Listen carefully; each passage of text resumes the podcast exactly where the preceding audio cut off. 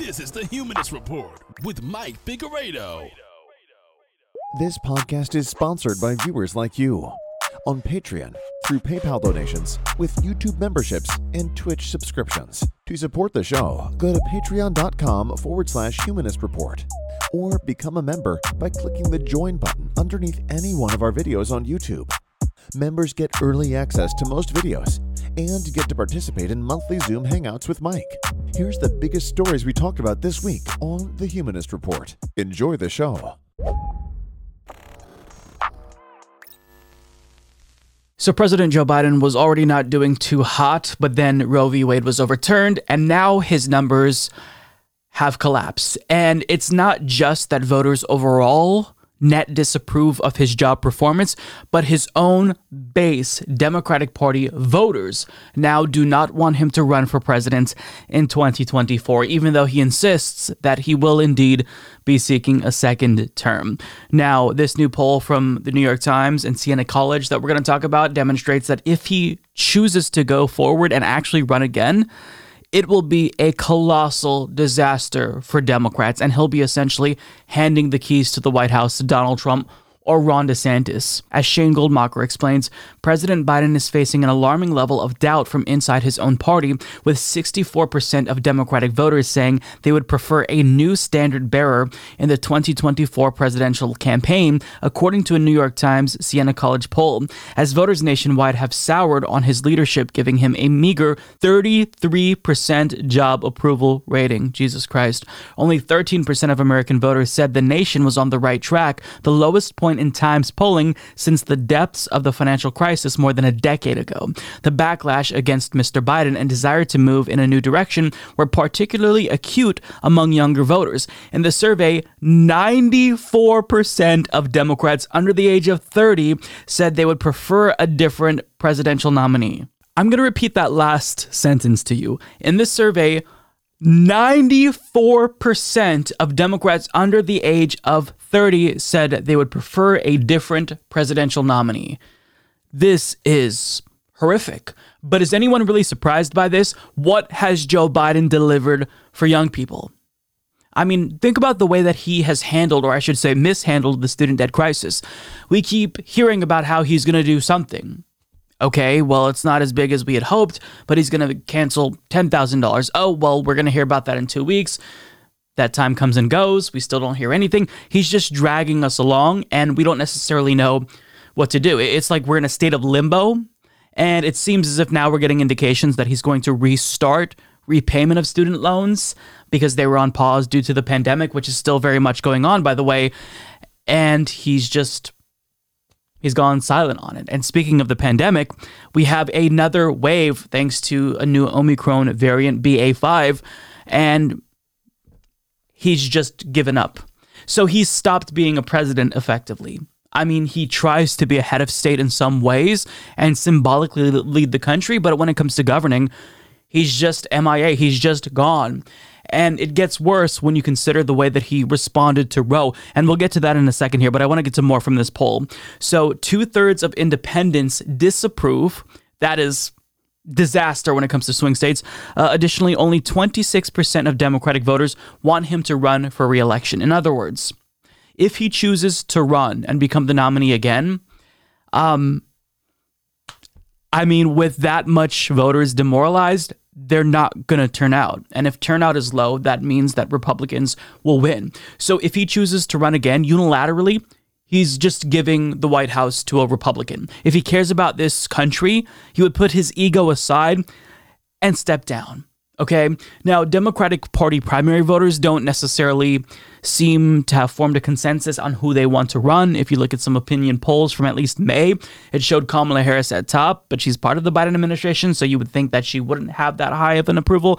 You see Michelle Obama; they're kind of all over the pra- uh, all over the place. So I think that you have to see a robust primary take place, but that can't happen if Biden doesn't announce ahead of time that hey, I'm not going to be running again. Because if he chooses to run again, um, then there's going to be no primary, obviously, because, I mean, primarying an incumbent president is next to impossible. But if he chooses to step down, he needs to make this announcement as quickly as possible. So that way, people who want to run for president ha- have the opportunity to prepare. But I think he's actually going to run again. I mean, I have no idea. It's not guaranteed that at this point he keeps reiterating his intent to run. But if he does, I mean, truly, this is a disaster. And I think that ultimately what it's going to come down to is whether or not the donors say, hit the road. Because the Democratic Party doesn't listen to its own base. So if the donors say, we're done, Biden, we're done, DNC, no more money unless you choose to kick him out. And it's not like you can kick him out, but he has to choose willingly to resign. But if the donors reach that point, then that's when I think that you're going to see him say, okay, changing gears a little bit, I will not be seeking a second term. Now, there's more. In an opinion piece for Salon, Amanda Marcotte, who I don't always agree with, actually had a really astute observation, in my opinion. And she talked about how there's this revolt within the Democratic Party due to his limp response to Roe v. Wade. Now, this is because Democrats are united on this particular issue. Both centrists and leftists have coalesced around this issue of abortion. They agree. There's no disagreement there. There's no Medicare for all versus public option. There's no free community college versus free all college. It's everyone agrees women should have the right to choose. So for you to not lead the charge as the leader of this party, that is a terrifying strategy or lack thereof. And Amanda Marcotte explains that this is why his approval rating has collapsed. Because if you see your party united on this particular issue, when there's been a lot of divisions, a civil war effectively going on in the in the Democratic Party, and it's still going on, to be clear. But when you see them all coalesce around this one issue, and you don't use that as an opportunity to fight and galvanize your base and bring the party together, that is a failure of leadership. That is a failure of leadership. And Biden is proving that he can't meet the moment. So a couple of weeks ago, we talked about how Politico's Alex Thompson reported that, quote, Biden and officials are concerned that more radical moves would be politically polarizing ahead of November's midterm elections, undermine public trust in institutions like the Supreme Court, or lack strong legal footing, sources inside and outside the White House say. So you have the totality of your base essentially screaming at you, do something. 84% of voters in your party say we strongly want women to have the right to an abortion. We strongly support Roe v. Wade. And that's just the strongly agree at 84%. There's other people who just simply agree. So, like, all Democrats essentially are in lockstep. And Biden is just too afraid to do anything, literally. But it's deeper than that. He actually is insulting the people who are calling on him to take action. As the Daily Beast reports, Biden's administration is calling some pro choice activists' views out of step with the party. Imagine saying this. So they write The White House tried to defend President Joe Biden's seemingly drowsy response to the reversal of Roe v. Wade on Saturday, but instead sparked an instant backlash by labeling pro choice activists, quote, out of step. The apparent jab was made in a statement to the Washington Post, responding to criticism of what many Democrats see as a response that has been too little too late. White House Communications Director Kate Bedingfield said, The president has been showing his deep outrage as an American and executing his bold plan, yeah, right, which is the product of months of hard work ever since this decision was handed down. She went on to say that Joe Biden's goal in responding to Dobbs is not to satisfy some activists who have been consistently out of step with the mainstream of the Democratic Party, but to deliver help to women who are in danger and assemble a broad based coalition to defend a woman's right to choose now, just as he assembled such a coalition to win in the 2020 campaign. Okay, they're not clear here, but comments like this are very obviously not helpful because, again, the Democratic Party is unified on the issue of abortion. So, what views are out of step with the public? I mean, there has been a variety of responses that people expect from Biden. Okay, you can pack the Supreme Court you can reform the judiciary. So that way there's term limits.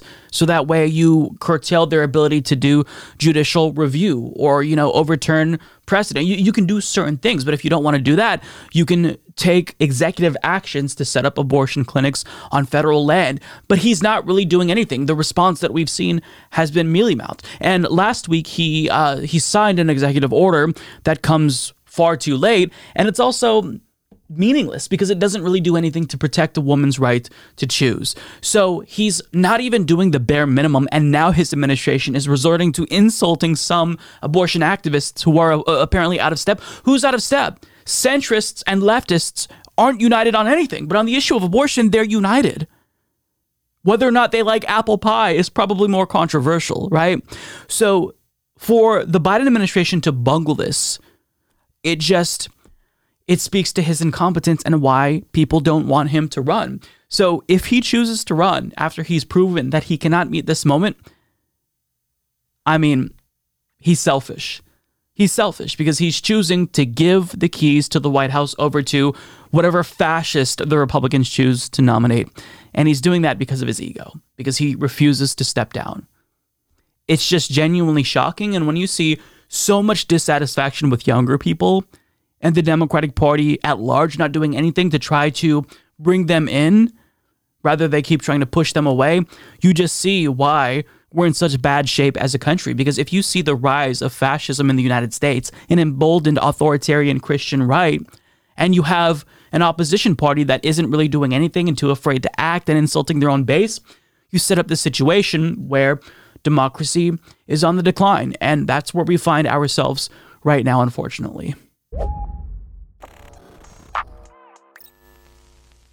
Would you ban transition surgery for adults?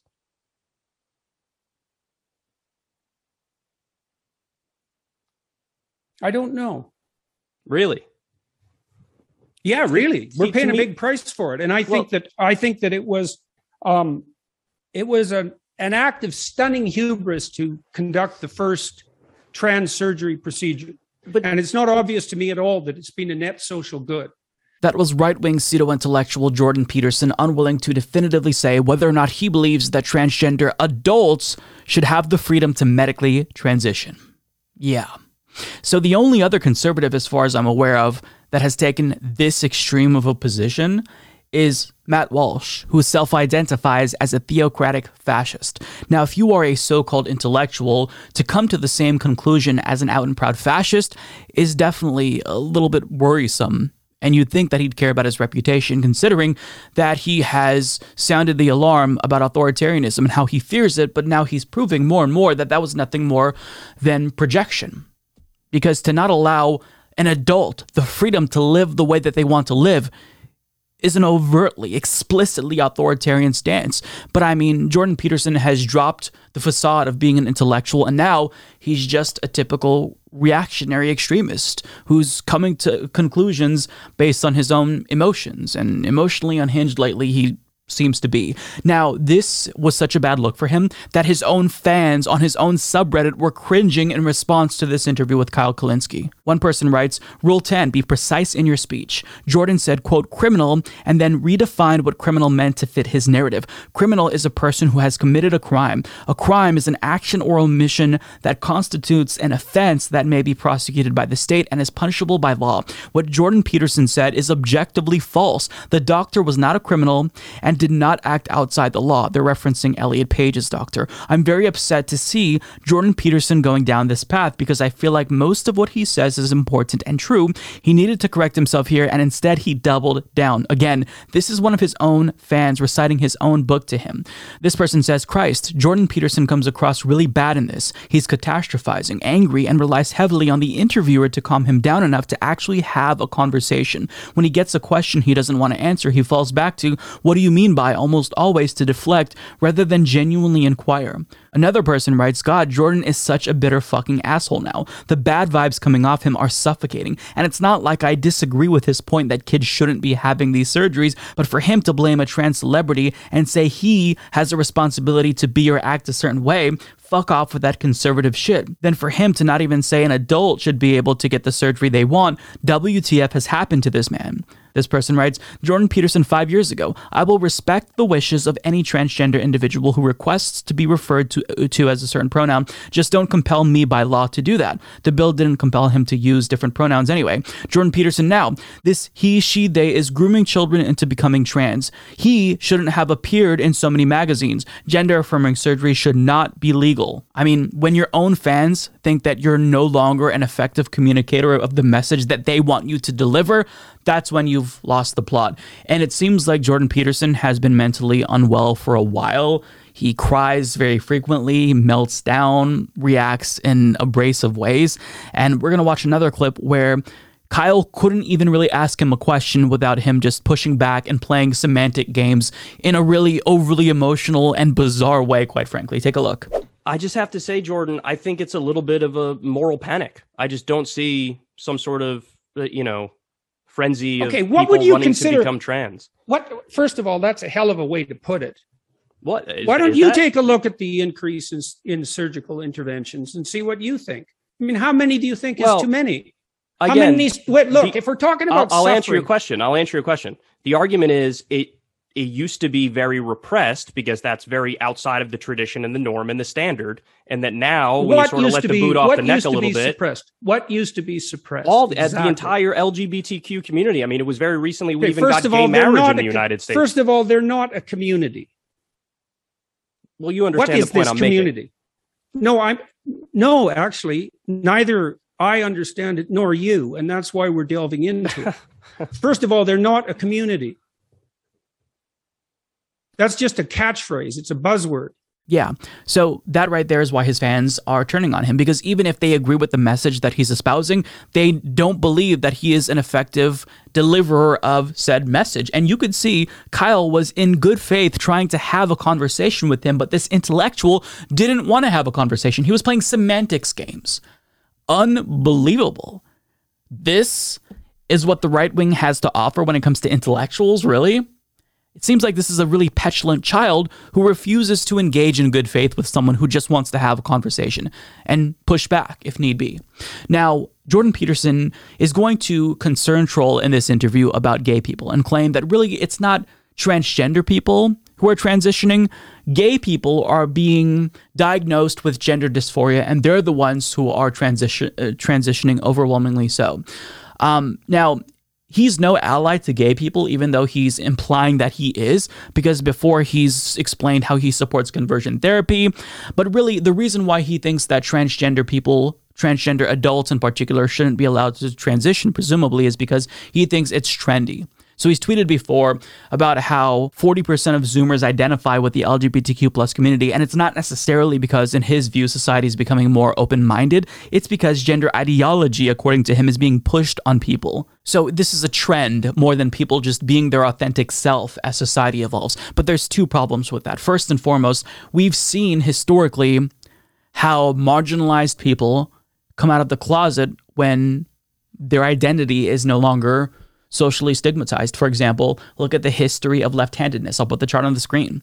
I mean, this was something that was heavily demonized before, and then there was an explosion of left handed people once it was socially acceptable to, become left handed. But it wasn't going to be the case ever that left handed people would become 100% of the population. It's just that we found out the true number of left handed people. And this was because times changed, it was no longer stigmatized. And another reason why what he's saying is wrong is because, in order to suggest that being uh, trans is like a trend, as people try to, you know, claim sometimes TERFs make this claim as well, well, there would have to be an overwhelmingly large number of people who are detransitioning. And that's not happening. In fact, doctors overwhelmingly are getting gender dysphoria, uh, gender dysphoria diagnoses correct. As NBC News explains, transgender children are unlikely to detransition or come to identify with their birth sex five years after their social transition, a new study found. The findings, published Wednesday in the journal Pediatrics, comes from a larger project called the Trans Youth Project. Researchers at Princeton University began in 2013 to track 317 kids between the ages of 3 and 12 who socially transitioned, the first and largest sample of its kind, according to Christina Olson, the study's lead author and a professor of psychology at Princeton. The results showed that five years after their initial social transition, 94% of the study participants were living as either trans girls or trans boys. The remaining youth had retransitioned, as the study called it, and no longer identified as binary transgender. Of that group, 2.5% came to identify with their birth sex. So, the reason why this study is so important is because it is the first study of its kind where it tracks the development of trans youth for a long period of time. And they're talking about social transition. Trans children aren't being given surgeries. Like th- this is what they try to make it seem as if like okay, this young child is going to come out and then they'll have bottom surgery and then come to regret it. But that's not happening. If you know anyone who's a trans adult, they'll tell you how expensive transitioning is in a country where we don't have universal healthcare. So this certainly isn't happening with children, but this is tracking children who are transgender and it is confirming that the retransition rate is so low that proves that doctors are getting it right. This isn't a trend. Far from it, in fact. But still, regardless of what the studies show, regardless of professionals saying this is medically necessary for trans youth, Jordan Peterson not only says that this is wrong and it's a trend, but he uses his emotional response to deduce that because kids are being influenced by adults, well, maybe we should consider banning adults from transitioning as well. It's truly authoritarian. Now, as Sean Wilcoxon of The Lever explains, junk science is being used to attack trans youth. In Florida and elsewhere, Republican lawmakers are using faulty research to deny young people access to vital gender affirming care. He explains early last month, the Florida Agency for Healthcare Administration, which regulates the state's Medicaid program and health facilities, declared several services for the treatment of gender dysphoria, i.e., sex reassignment surgery, cross sex hormones, and puberty blockers, are not consistent with generally accepted accepted professional medical standards and are experimental and investigational with the potential for harmful long term effects. This determination flies in the face of scientific consensus. The American Academy of Child and Adolescent Psychiatry, the American Academy of Pediatrics, and the American Medical Association are just a few of the many medical associations that deem gender affirming care crucial for transgender youth. Policies like this that make social and medical transitioning difficult or impossible for young people could have disastrous effects on trans youth who are already at very high risk of suicide suicide. A 2021 peer-reviewed study by the Trevor Project, a nonprofit that supports LGBTQ plus teens, published in the Journal of Adolescent Health, found that gender-affirming hormone therapy led to significantly lower rates of depression, suicidal thoughts, and suicide attempts among transgender and non-binary youth. These are facts based on a consensus of medical professionals. So, for a clinical psychologist like Jordan Peterson to reject the consensus of the medical community and claim that he is just looking out for children and their well being, it is absurd. If you care about children, then you would allow them to socially transition, to get puberty blockers, because this is what helps them. But Jordan Peterson is not coming to his conclusion, his anti trans conclusion, on the basis of science or facts or even reason. He's coming to that conclusion on the basis of his religion and reactionary views. And it's really ironic that this individual always talks about how the left is authoritarian. Oh, well, they're authoritarian because they want to impose beauty standards on you with plus sized models in Sports Illustrated or whatever.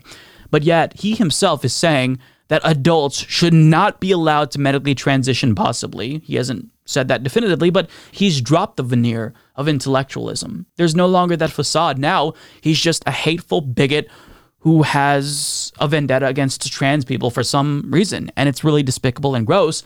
And you can see how unhinged he is when he refuses to engage in good faith with someone who just wants to get to the bottom of his views. But there's no rational basis for his views. So you see why he comes across as so emotional.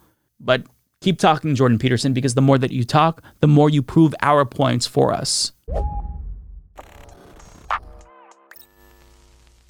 That he got rid of the pipeline. Get rid of the pipeline. Get rid of our energy. Start this downfall. Because we need energy for everything. Do y'all know that? And they were talking about the Green New Deal you know, climate change. I'm going to help y'all with that real quickly, and I'm going to do it in the Wrightsville way so you can understand what I'm saying. we, in America, have some of the cleanest air and cleanest water of anybody in the world. So what we do is we're going to put from the Green New Deal millions or uh, billions of dollars cleaning our good air up. So all of a sudden, China and India ain't putting nothing in there cleaning that situation up. So all that bad air is still there. But since we don't control the air, our good air decided to float over to China, bad air. So when China gets our good air, their bad air got to move. So it moves over to our good air space. And now we got to clean that back up. That's not how it works. That's not how any of this works. That was United States Senate candidate Herschel Walker explaining that America has good air and good water.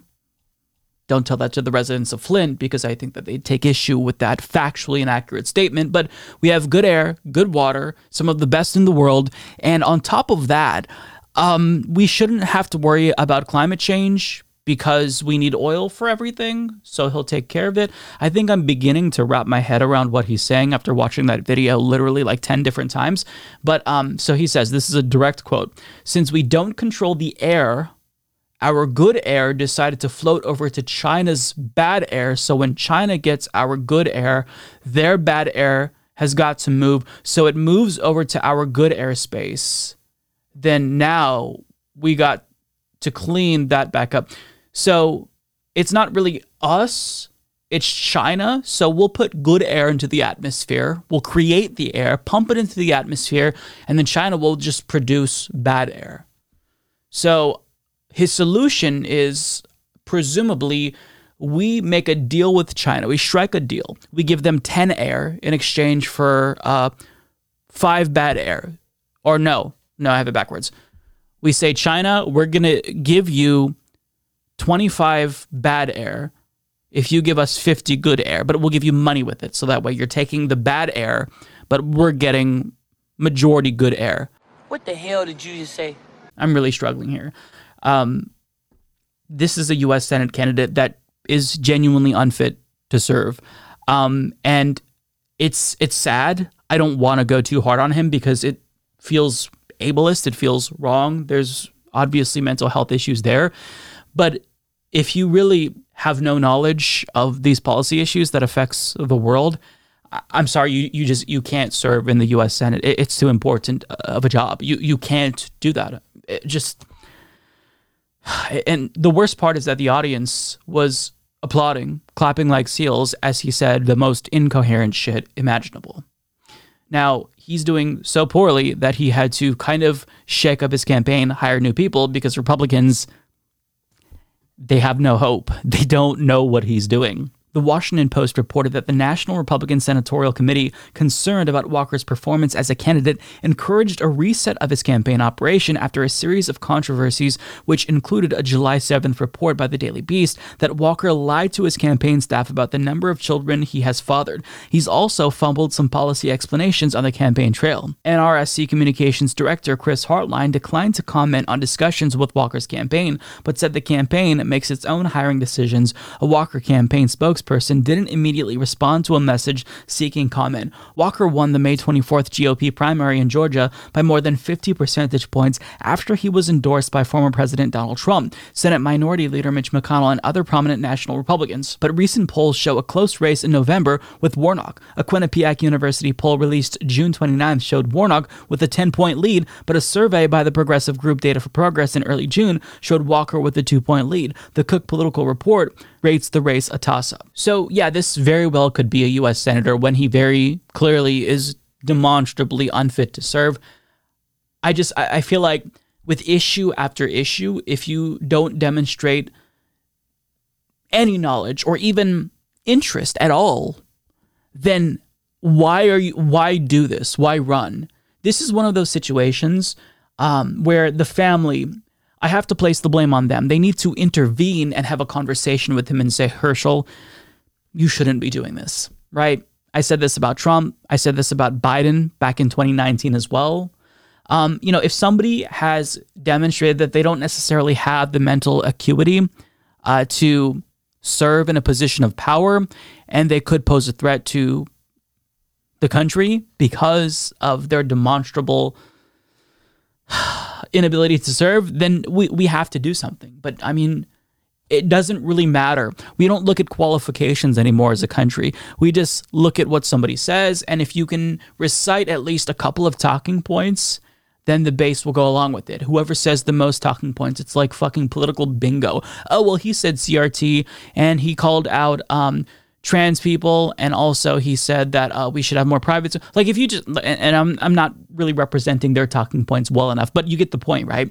If you just play the greatest hits, then that's all you have to do. You don't have to demonstrate knowledge. You don't have to prove that you're more qualified or even have an interest in running for Congress because you care about your constituents. You just have to say what they want to hear and they just applaud like NPCs.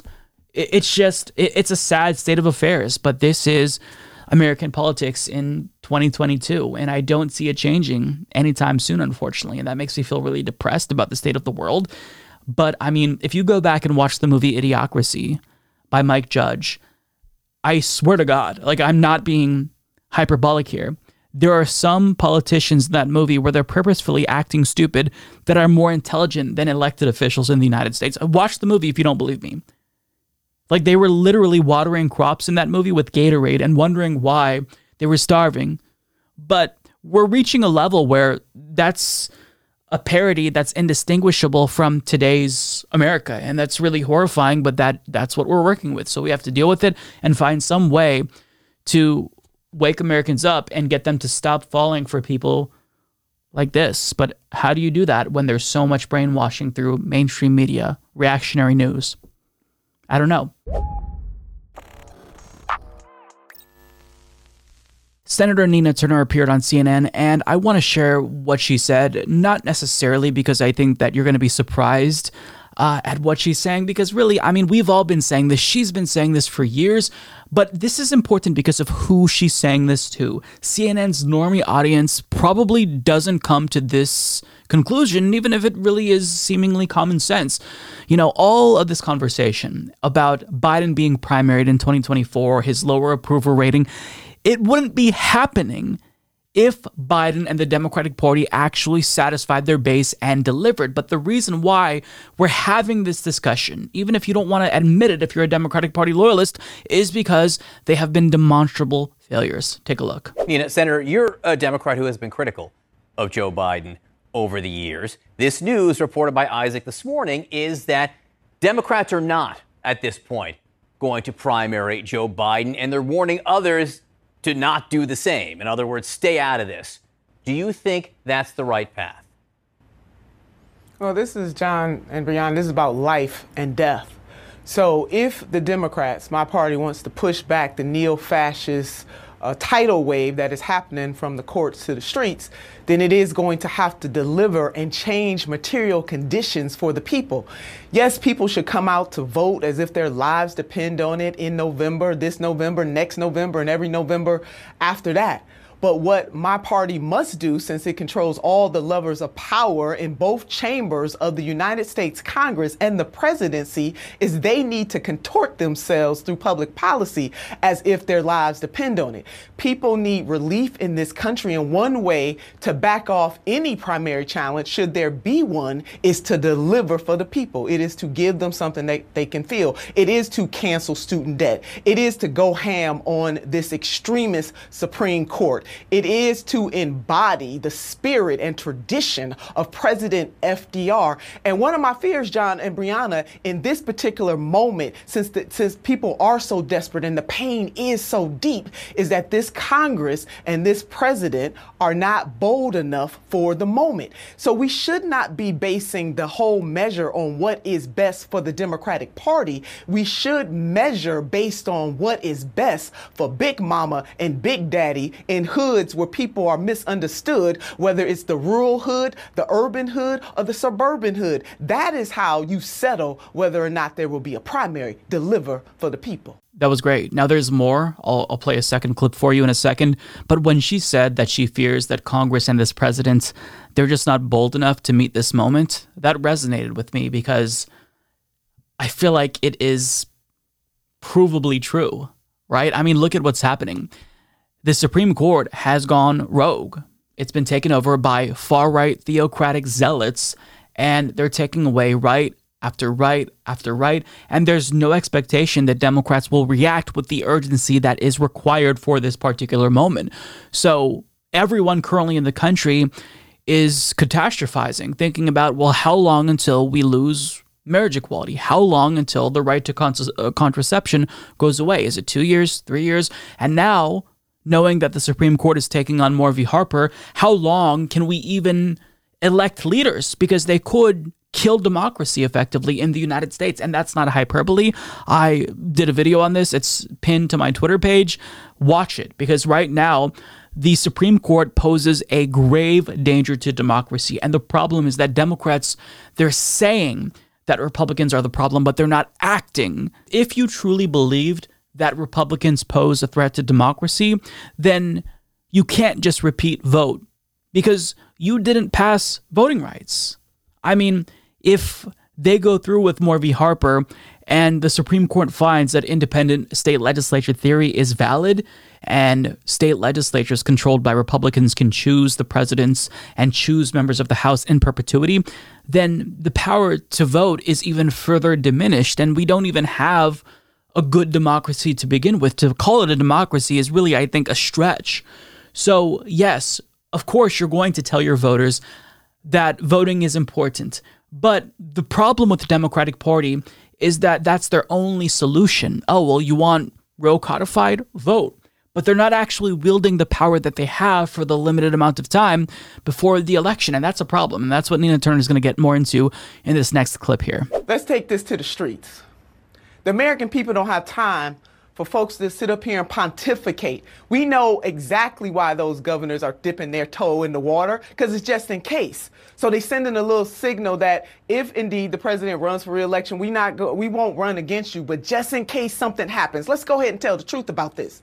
So Mr. Trippi has the luxury of being cool, calm, and collected about what is happening in this country while people's lives are being destroyed. We understand that the Republicans are recalcitrant. They are no good good. Today's Republicans are no good and they are a clear and present danger to democracy as we know it. So if we do know that, then let's act like we know it. Our my party has control of the Congress and the presidency and they should wield that power as if they have that power. They should wield it as if the neo-fascists that are trying to take over this country, starting with that Supreme Court, is a danger and use the power on behalf of the people. Don't play with it. Don't be timid with it use it. And one of the ways you can use it is to expand the court. The, the United States Congress, there is a bill pending to expand the court. The president is kind of ho hum on that. They should use uh, federal lands to allow abortion clinics to be there. They should ensure that throughout this country that the abortion drug is available, even in states where, the, like my state, where you can no longer get an abortion, even you know, six weeks we must use that power in a way that gives people something that they can feel and stop playing games. This is an emotional time for this country. Yes, the Republicans are dangerous and my party needs to act like it. It's just like having some firefighters come to your house, John and Brianna,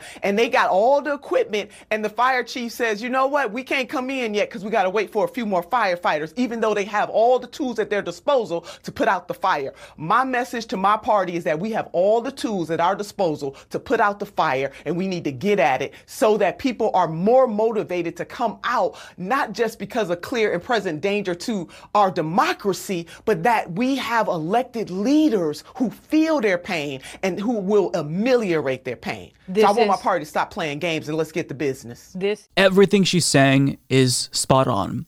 If you believe that Republicans pose a clear and present danger to democracy, then you have to act like they pose a clear and present danger to democracy. You can't hope and pray that you get a couple of more senators so you can abolish the filibuster more easily. No, you act right now. If Manchin and Sinema refuse to budge, then you use carrots, you use sticks. Uh, Biden can fire his wife, who he gave a position. You can try to, I don't know, coax them into supporting abolishing the filibuster or creating a carve out to the filibuster to codify Roe by saying, here's some pork for West Virginia. I don't care what you have to do, but you have to try. And the fact that they're refusing to try right now and they're just telling you that the onus is on you and you have to vote is completely unacceptable. Of course, people need to vote. Voting is important but they're diminishing the importance of their role. They're diminishing their responsibility, and that is not acceptable. Do you want to know what the former RNC chief, Michael Steele, said about Republicans? He said that when they retake power, without hesitation, they will get rid of the filibuster and institute a nationwide abortion ban because, quote, that's the difference politically between the two parties. Republicans will go, oh, yeah, the Constitution and the filibuster, all the tradition, the sanctity of the Senate, they don't give a rat's patootie about that when it's the bottom line in politics and power. And that's the difference between the two parties. Republicans are evil, but they're effective. They know how to wield power, whereas Democrats, they don't know how to wield power. And I'd argue that they're not necessarily good.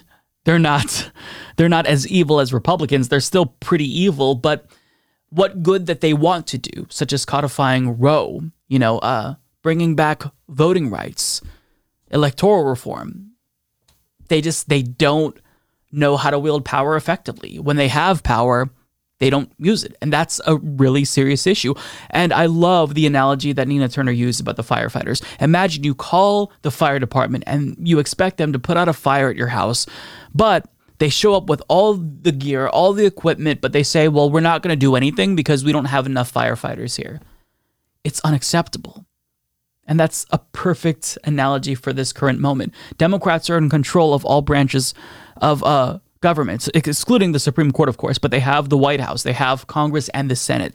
To not act, or at least try to wield power, is an abdication of duty. It's being complicit to the harm that Republicans are doing to this country. And as one Twitter user put it, Uvalde was like a microcosm for America. The GOP is the active shooter, and the Democrats are the cops dithering around outside, not helping any kids, but doing their best to prevent anyone else from helping them. America's trying to talk its way out of handcuffs to save some kids. And that is exactly right. You have their entire base crying out, and they're not meeting the moment. I mean, when it comes to the issue of abortion, Democrats are united. Centrists and leftists agree that Roe must be codified. Action must be taken to protect the right of women to choose. And so when you have your whole party currently united on something, to not use that to galvanize the base and act and act with authority it's just it's criminal in my opinion. Now there's a plethora of reasons legal institutional generational reasons as to why the democratic party refuses to deliver for their base.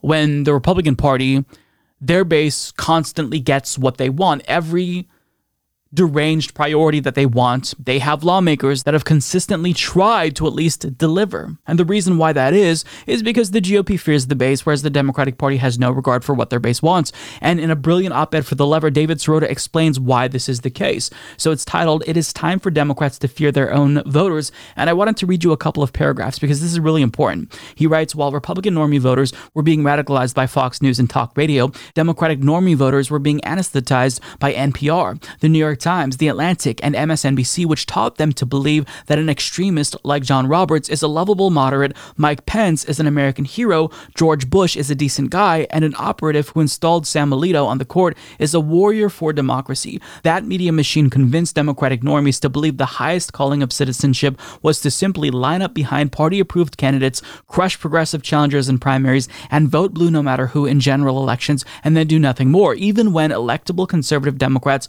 lost and the few winners produced no change. The worst thing anyone could do, they taught voters, was criticize, pressure, or protest Democratic leaders to try to get them to do anything. Quote, politicians respond to only one thing power, wrote Ta-Nehisi Coates back in 2011. This is not the flaw of democracy. It's the entire point. It's the job of activists to generate and apply enough pressure on the system to affect change. That's how the American right ultimately brought us to this horrible moment. They conditioned Republican voters to actually expect and demand things and punish those who wouldn't deliver. That same attitude is what's needed from Democratic voters now, not just rage aimed at the conservative ideologues turning back the clock, but also rage at the Democrats who control the government today. Those those elected officials must be forced kicking and screaming against their own desires to actually produce, not tomorrow, now. And I'll link you to the full article. It's worth the read.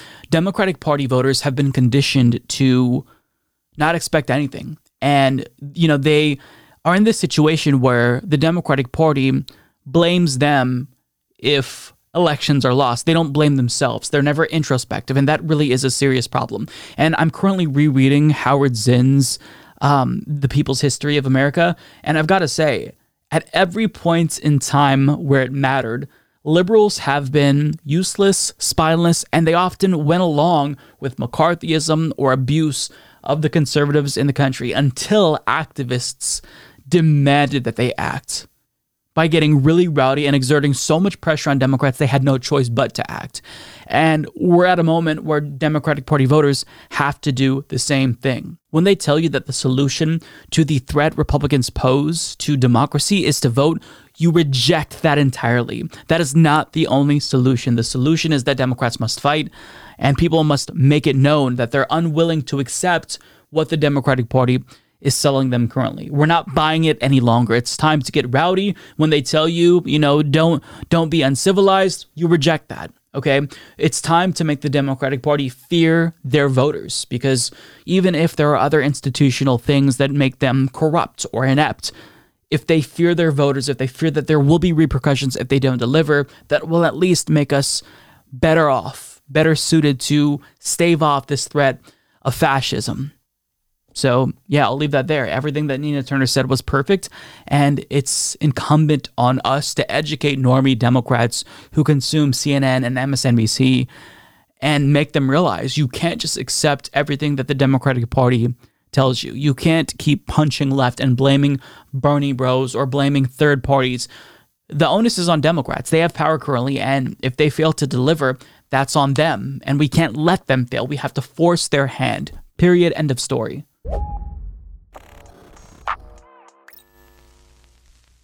After our last hearing, President Trump tried to call a witness in our investigation, a witness you have not yet seen in these hearings. That person declined to answer or respond to President Trump's call and instead alerted their lawyer to the call. Their lawyer alerted us and this committee has supplied that information to the Department of Justice. Let me say one more time, we will take any effort to influence witness testimony very seriously. Thank you, Mr. Chairman. I yield back. That was the vice chair of the January 6th Select Committee directly implicating Donald Trump in witness tampering. She name dropped him. She said he tried to call one of our witnesses. That is brazen. I mean, for those of you who don't know, that is a crime, but it just goes to show you that Donald Trump there's there's nothing that's going to stop him. He doesn't care. He's shameless. He believes he's above the law, and unfortunately, he may be correct about that. We'll see though. But to call up a witness when they just exposed witness tampering and the implication was that you were associated, it really proves that, you know, it, despite these reports about Trump potentially fearing prosecution, deep down, I don't think that he believes he's going to be held accountable. And again, I hate to think that he's correct about this, but it's possible. Now, this particular hearing was very interesting, but it really provided us with more context and details about what happened. We learned more about the extremist groups associated with the January 6th insurrection. We heard firsthand accounts about the explosive meeting that took place between Sidney Powell, Mike Flynn, and others within Trump's administration who were trying to talk sense into him. And uh, also, Cassidy Hutchinson's testimony was corroborated by White House counsel to Donald Trump, Pat Cipollone. So there wasn't that much new, but there were some moments that really stood out to me because of how clear they were in proving Trump's criminality. For example, this is the testimony from one of Trump's supporters explaining how he was hanging on to every word that Donald Trump said. Trump said to march to the Capitol, he did. Trump said to leave, he left. Take a look. You know, earlier today we showed how Donald Trump's December 19th tweet summoned both extremist groups as well as rank and file supporters of President Trump to come to Washington, D.C., um, average Americans. He, he told them to, quote, be there, we'll be wild, and they came. We showed how Mr. President, uh, uh, how President Trump repeatedly told them, fight, fight, fight, and they marched to the Capitol. Um, Mr. Ayres, you were in that crowd at the rally and then the crowd that marched to the Capitol. When you arrived on the ellipse that morning, were you planning on going to the Capitol? No, we didn't actually plan to go down there. Um, you know, we went basically to see the Stop the Steal rally, and that was it. So, why did you decide to march to the Capitol? Um, well, basically, uh, you know, the president, you know, got everybody riled up told everybody head on down. So we basically were just following what he said. I believe that included a video telling people to go home. Um, did you see that, and did that have any effect on what you were doing? Well, when we were there, as soon as that come out, everybody started talking about it, and that's it seemed like it started to disperse. You know, some of the crowd, obviously, you know, once we got back to the hotel room, we seen that it was still going on, but it definitely dispersed a lot of the crowd. And did you leave at that point? Yeah, we did. Yeah, we left. So, in other words, th- that was the key moment when you decided to leave when President Trump told people to go home. Yeah, yep. We left right when that come out. I mean, that to me is a legal checkmate. That ties Donald Trump directly to the insurrection. What he said, they did. They were taking his tweets and his words as directions. So it's just it's astonishing to me to think that there's not a 100% guarantee that Trump will land in prison after all of this is concluded. But we'll talk a little bit more about that later on. But another video uh, that I wanted to share with you that stood out to me was the testimony of a former oath keeper who had a very, very, I think, important warning about democracy in this country. Take a look. I do. I, I, I think we've gotten exceedingly lucky that more bloodshed did not happen because the potential has been there from the start. And we got very lucky that the loss of life was, and as tragic as it is, that we saw on January 6th, the potential was so much more. Again, all we have to look at is the iconic images of that day with the gallows set up for Mike Pence, for the vice president of the United States you know? And and i do fear for this next election cycle because who knows what that might bring. If if a president that's willing to try to instill and and and encourage to whip up a civil war amongst his followers using lies and deceit and snake oil and regardless of the the human impact what else is he going to do if he gets elected again? All bets are off at that point. Um, and that's a scary notion. I have three daughters, I have a granddaughter. And I fear for the world that they will inherit if we do not start holding the, these, these people to account. Really well said. And to be clear, it's not just Trump getting reelected or another insurrection potentially ending democracy in the United States, it's also now the Supreme Court who poses a direct threat to democracy. If you haven't seen my video about this, look up the case Moore v. Harper. That case alone could single handedly be the death blow to our democracy. So there is a lot of different threats coming from within to our democracy. And we have to be concerned about this. But one element of protecting democracy is to make sure that people who were overtly trying to overthrow the election they are prosecuted. And that means Donald Trump, okay? Nobody should be above the law. Now, whether or not he gets prosecuted, I don't know. Again, I referenced how there are articles stating that he is worried about the prospect of prosecution. I just feel like he can't be that worried because he's brazen enough to try to tamper with witnesses, but at the same time, perhaps he believes genuinely that witness tampering is going to help him and not further incriminate him. It's hard to get into the mind of somebody who I think is genuinely unhinged and mentally unstable. But regardless, um, Jamie Raskin's closing statement was, I think, one of the most important moments from this particular hearing because of the ways that he contextualized this moment and democracy itself from a, from a political science perspective, which is something that we don't often hear from members of Congress, but what they say matters. But take a look at what Jamie Raskin said. It's worth playing his comments here at length. You're not going to see all of it. I try to edit out some of it just so that way it's not as long. But what he says here, very, very crucial for every American to hear. When Donald Trump sent out his tweet, he became the first president ever to call for a crowd to descend on the capital city to block the constitutional transfer of power. He set off an explosive chain reaction among his followers, but no one mobilized more quickly than the dangerous extremists that we've looked at today. Seizing upon his invitation to fight, they assembled their followers for an insurrectionary showdown against Congress and the vice president. On January 6, Trump knew the crowd was angry, he knew the crowd was armed, he sent them to the Capitol anyway. You might imagine that our founders would have been shocked to learn that an American president would one day come to embrace and excuse political violence against our own institutions or knowingly send an armed mob to attack the Capitol to usurp the will of the people. But you know, Mr. Chairman, the founders were pretty wise about certain things, and at the start of the Republic, they actually warned everyone about Donald Trump. Not by name, of course, but in the course of advising about the certain prospect that ambitious politicians would try to mobilize violent mobs to tear down our own institutions in service of their insatiable ambitions.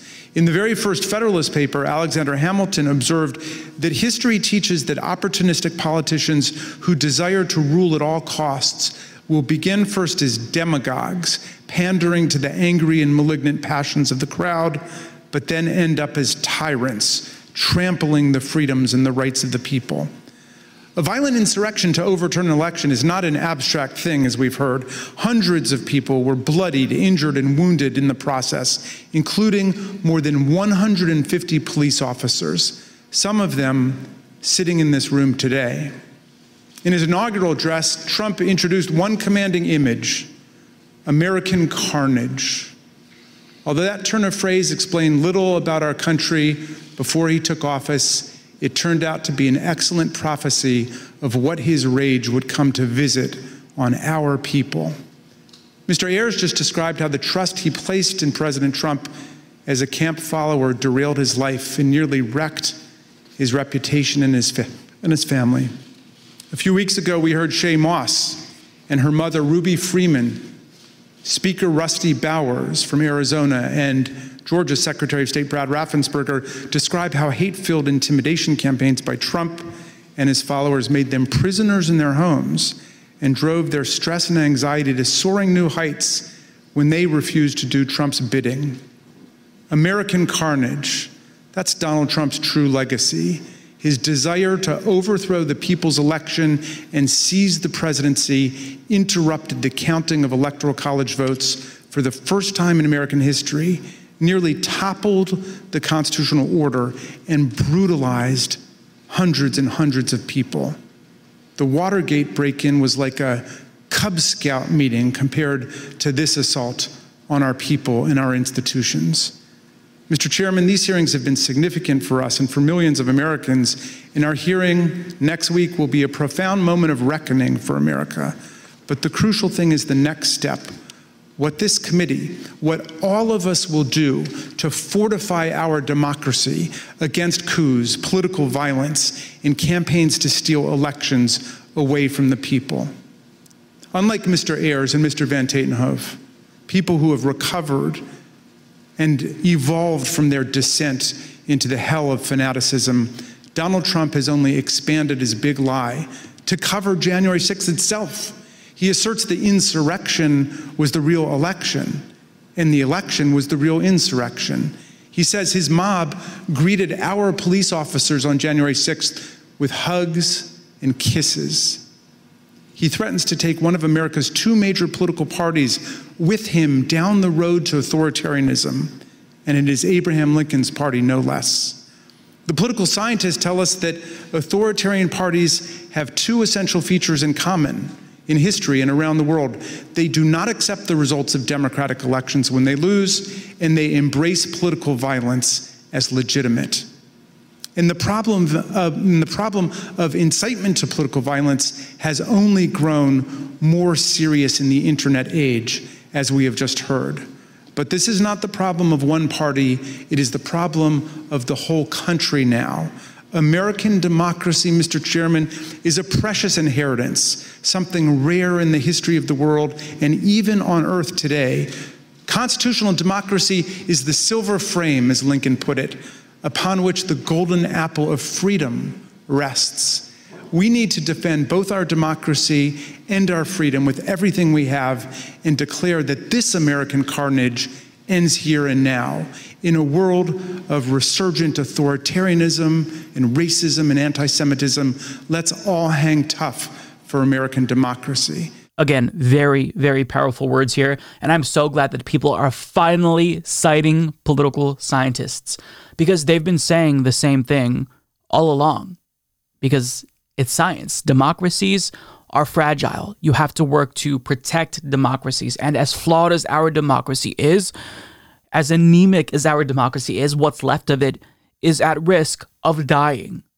I mean, every single democracy in the world has a shelf life. Empirically, this is a factual statement. This is what political scientists have pointed out. So just because everyone alive in the United States today have only known democracy doesn't mean that that is always going to be our system of governance. I mean, people like Donald Trump, people like Ron DeSantis, the Supreme Court have worked to undermine our democracy. And it's not just them, individuals like George W. Bush, the Democratic Party in some instances, stopping members of the Green Party from getting ballot access. This is all a threat to democracy. And if we don't protect our democracy, if we don't abide by the institutions that reinforce our democracy, if we don't further consolidate democracy, it dies. So this is what I think that Jamie Raskin's speech made very clear. Now he said that uh, quote the Watergate break-in was like a Cub Scout meeting compared to this assault on our people and our institutions.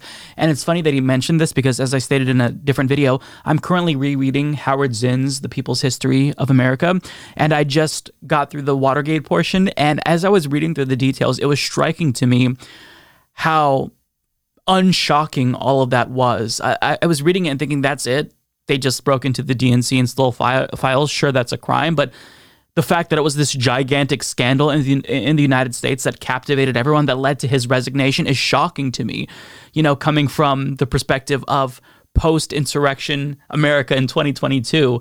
Uh, so it, that scandal pales in comparison to what's happening currently in the United States. I'd say that Watergate is less scandalous than the Supreme Court taking up Moore v. Harper where they could endorse independent state legislature theory, which ends democracy. Now, another thing that uh, Jamie Raskin pointed out, he says the crucial thing is the next step. What this committee, what all of us will do to fortify our democracy against coups, political violence, and, campaign- and campaigns to steal elections away from the people. That right there is key. So he's stopping short of recommending criminal charges to the DOJ, but what he's saying there is what we have to do is fortify our democracy. And the implication is you hold people accountable for attacking democracy. And they've proved beyond a shadow of a doubt that Trump indeed directly attacked democracy. He tried to stay in power illegally and unconstitutionally. He directed people to storm the Capitol.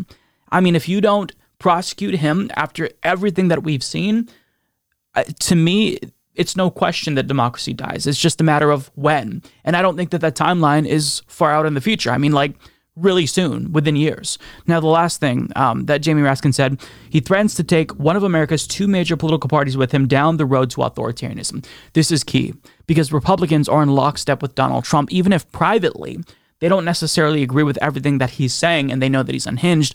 Publicly, they've decided to go along with it because they're too afraid to counter what he's saying. Now, in some respects, that's changing, right?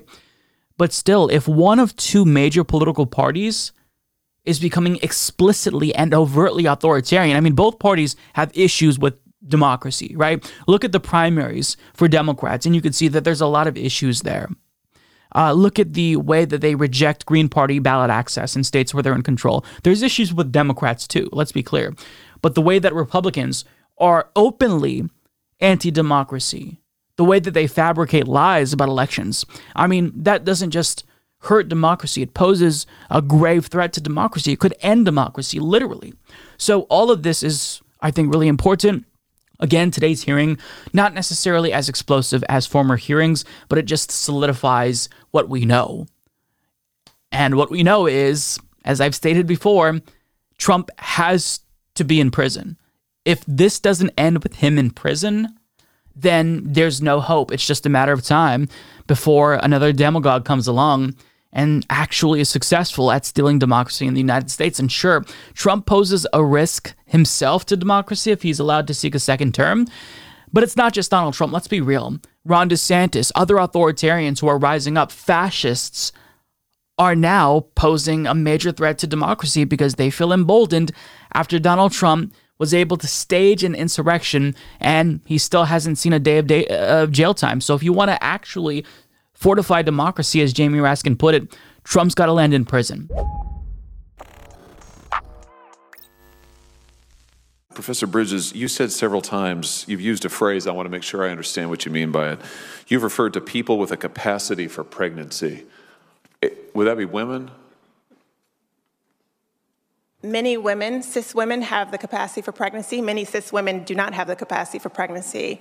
Um, there are also trans men who are capable of pregnancy, as well as non binary people who are capable of pregnancy. Uh, So this isn't really a women's rights issue. It's a. we it's- can it's recognize that this impacts women while also recognizing that it impacts other groups. Those things are not mutually exclusive, Senator Hawley. Oh, so your view is is that the core of this this right then is about what?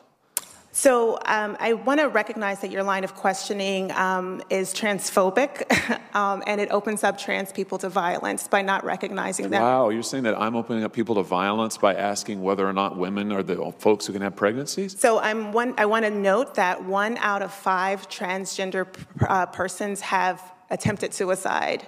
So I think it's important Because of my line of questioning? so Because- we can't talk about it? because denying that trans people exist and pretending not to know that they exist. I'm denying that trans people exist by asking Are you? if you're talking you? about women Are you? having pregnancies. Do you believe that uh, men can get pregnant?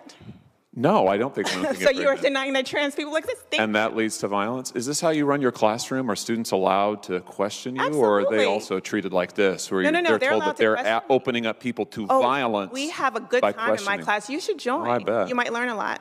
Wow, I, I would learn a lot. I've learned a You- lot I just in this know, exchange. absolutely. Extraordinary. Yep. Um, That was amazing. So, for those of you who don't know, that was Khiara Bridges. She is University of California professor of law, and she was shutting down Senator Josh Hawley's transphobic line of questioning during a Senate Judiciary Committee hearing. And my favorite part was when she said, You should join one of my classes. You might learn a lot. She said this to a U.S. senator like a boss. That's perfect. That's what you have to do. These people, they do not deserve our respect. And you can tell that Josh Hawley was trying to be patronizing. He was smugly trying to own her, but she didn't back down, and she's correct. Now, one thing that irritates me about these anti woke politicians and anti woke broadcasters is that they oftentimes will talk about the uh, woke PC police trying to tone police other people. But was Khiara Bridges there tone policing anyone? Was she correcting Josh Hawley and said, no, no, no, it's not women, it's people with the capacity for pregnancy? No, she was just trying to be more inclusive and more factual, to be honest.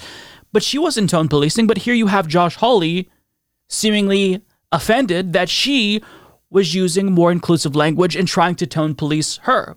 So who's the real tone policers? Is it the woke people or is it the anti woke people? I mean, it's just ridiculous. Now, what I want from people to do, the takeaway from this, is to be like Khiara Bridges. Don't just be a passive ally, actually confront this type of transphobia. Actually stand up for marginalized people. Because as an ally, if we're just passively supporting, we do nothing to advance their cause. But if we actually vocalize our support for them and defend them when need be, that's what actually helps them solidify not just their rights, but security in the United States, which trans people desperately need currently. Now, why was Khiara Bridges there? Well, as Alex Bollinger of LGBTQ Nation explains, Bridges was testifying at a committee hearing about the legal consequences of the Supreme Court's decision in Dobbs v. Jackson Women's Health Organization, a decision that overturned Roe v. Wade and ended the federal right to an abortion in the United States. So that moment went viral for obvious reasons. It was really nice to see her shut down a transphobic senator. But there are other portions from her testimony that I think were really important and worth sharing. So that's what I want to do. So I want to share a response that she gave to a question asked by Cory Booker. And the point that he was making here was also really important. But she said something that I hadn't previously thought about that really invalidates the argument that Republicans are pushing to kind of make people feel better about this this uh, whole abortion being returned to the states issue. Take a look. I- I've been looking at just data and seeing that states that provide uh, great access to contraception, free access to contraception, actually lower rates of unwanted pregnancies, like Colorado, lower rates of abortion by empowering women and low income women in particular. I, in, the, in the dissent uh, of the Dobbs case, they pointed out what to me was absurd the reality that many of the states moving to create the most restrictive bans on abortion are the very states that aren't doing the things that are obvious to lower the rates of maternal death, like expanding Medicaid. And, and, and so, this argument that they value life by not providing access to contraception, by not expanding Medicaid, their states have some of the worst records for women dying in pregnancy related causes. It seems rank hypocrisy to me, and especially as it affects African American women who die three times more. And I was wondering if you just maybe, Dr. Nichols and Dr. Bridges, could just as cogently as possible in the limited time I have left, can you just talk about how these bans in the name of life are actually causing so much more death uh, in communities, especially for the most vulnerable women? Um, I'm just going to take 30 seconds and then I'll pass it to you. Um, thank you so much for that question. I want to also point out that the states that are passing the most restrictive uh, laws around abortion are also the states that are preventing people from voting. Um, Senator Lee, Senator Cruz have talked about oh, this decision just returned, uh, this uh, Dobbs decision just returns it to the, the elected representatives of states to, and people can battle it out in these laboratories of democracy as to whether they want to protect fetal life over the interests of, of the pregnant person. These are the same states that are stopping people from voting. Texas has the most restrictive voting laws on the books. Texas's SB 8 doesn't represent the will of the majority of Texans. Texas SB 8 represents the will of the majority of Texans that were able to vote. So, in order for this to be a democracy, we have to protect voting rights. And I, I leave it to um, everyone in this, in this room, as well as the rest of Congress, to protect voting rights so that we can be a real democracy. That is such an important point that she made, and I haven't heard anyone talk about it in this manner.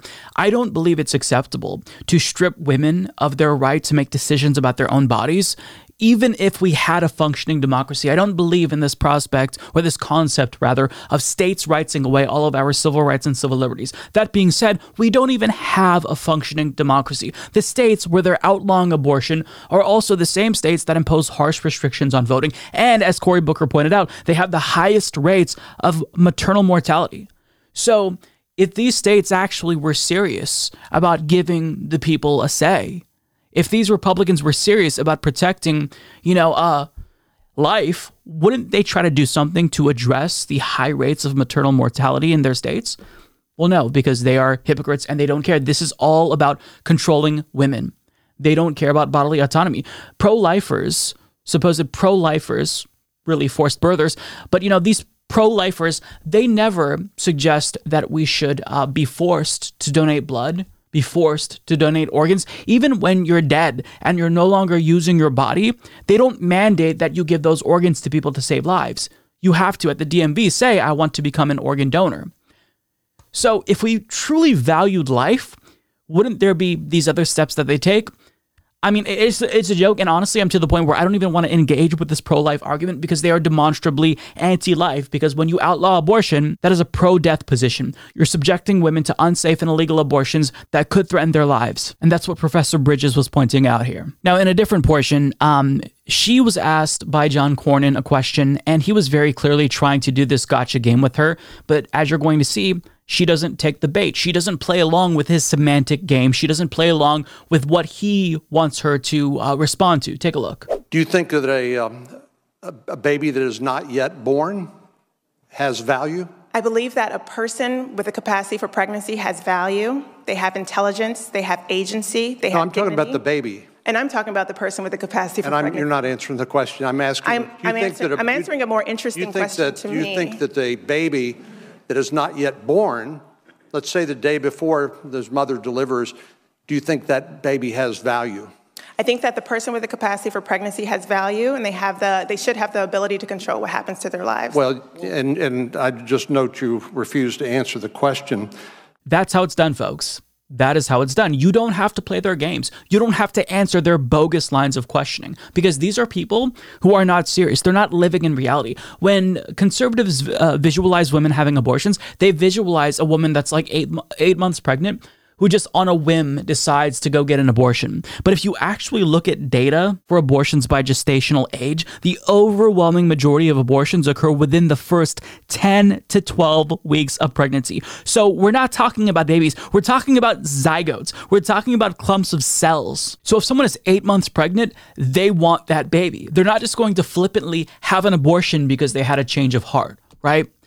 Abortions are necessary because if you have an abortion at that point in the pregnancy, well, then that means either the life of the pregnant person is at risk, the fetus is non viable, or they had a miscarriage and an abortion is needed to remove said dead fetus. So, you know, Republicans, they have to lie and obfuscate because they don't actually have an argument. They have to try to cultivate sympathy, illogically so, in order to control women, in order to control people and what they do with their own bodies and it's unacceptable. Now, one more clip that I want to play for you features Khiara answering a question from Chris Coons about what other rights could be stripped away. Now, this isn't necessarily surprising, but because she is a law professor, I think that her expertise here is necessary, and this is a warning. More rights are going to be stripped away because of the rationale that the Supreme Court used to overturn Roe v. Wade. Let's watch. What other fundamental rights might reasonably be imagined to be at risk? Right. So looking to the nation's history, um, whether that you know date is 1787 when the Constitution was ratified, 1789 when the Bill of Rights was ratified, um, or 1868 when the 14th Amendment was ratified, is to look at periods of the nation's histories um, in which marginalized populations today were completely erased. Um, so I can talk about the LGBTQ community. Um, they were not contemplated by by the framers, by those those who ratified the Constitution, their ability to live lives that are have dignity, um, their ability to love who they who they love and to marry who they marry. Um, that just wasn't contemplated contemplated by those folks who ratified the Constitution. Um, people of color, immigrant, um, people, uh, people with disabilities, uh, people with a capacity for pregnancy, right? All of those groups were not simply um, thought of and their interests were not um, considered um, during that moment in the nation's history. So I can l- tell you the litany of cases that we ought to be wary about being reversed. Obergefell versus Hodges, Lawrence versus Texas, um, Loving versus Virginia, Skinner What's versus Oklahoma. Professor, what's the common thread across all those cases? Some folks who are watching may not know as much as you do about the specifics of what kinds of freedoms are protected by. We're talking about the, the court framed um, these these cases. The link that links them is this using the liberty term of the due process clause to recognize that people need the capacity to make decisions about their, their personal lives, about whether they create a family, about how they raise their family, um, about decisions regarding love and sex and marriage. And,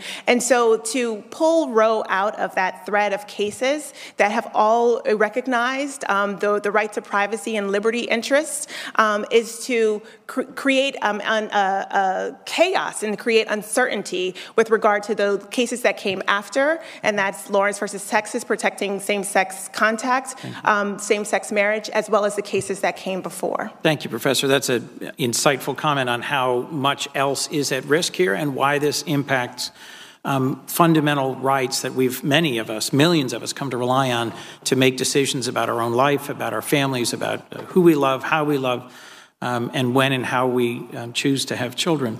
Yes, Senator Coons, isn't it frightening? I mean, it's almost like your party should take extreme action to rein in this rogue Supreme Court before they strip us of more civil rights and civil liberties. But really, he's not the focus. Khiara is the focus, and everything that she said there, it's what we've been hearing from legal experts. So she's just reinforcing what we already know, but I still think it's important to hear from experts. They're saying, look, all of these civil rights and civil liberties that were won through the Supreme Court because of the due process clause, they are in danger. So this is a warning sign to Democrats, to people in power.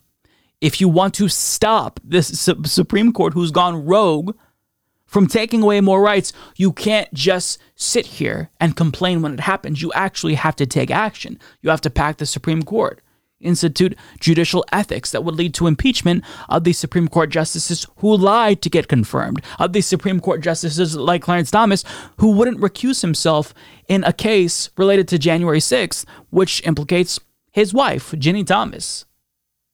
You could pack the Supreme Court. You can't just sit here and let them take rights away from us. And if you're Joe Biden, warn us that gay marriage is next.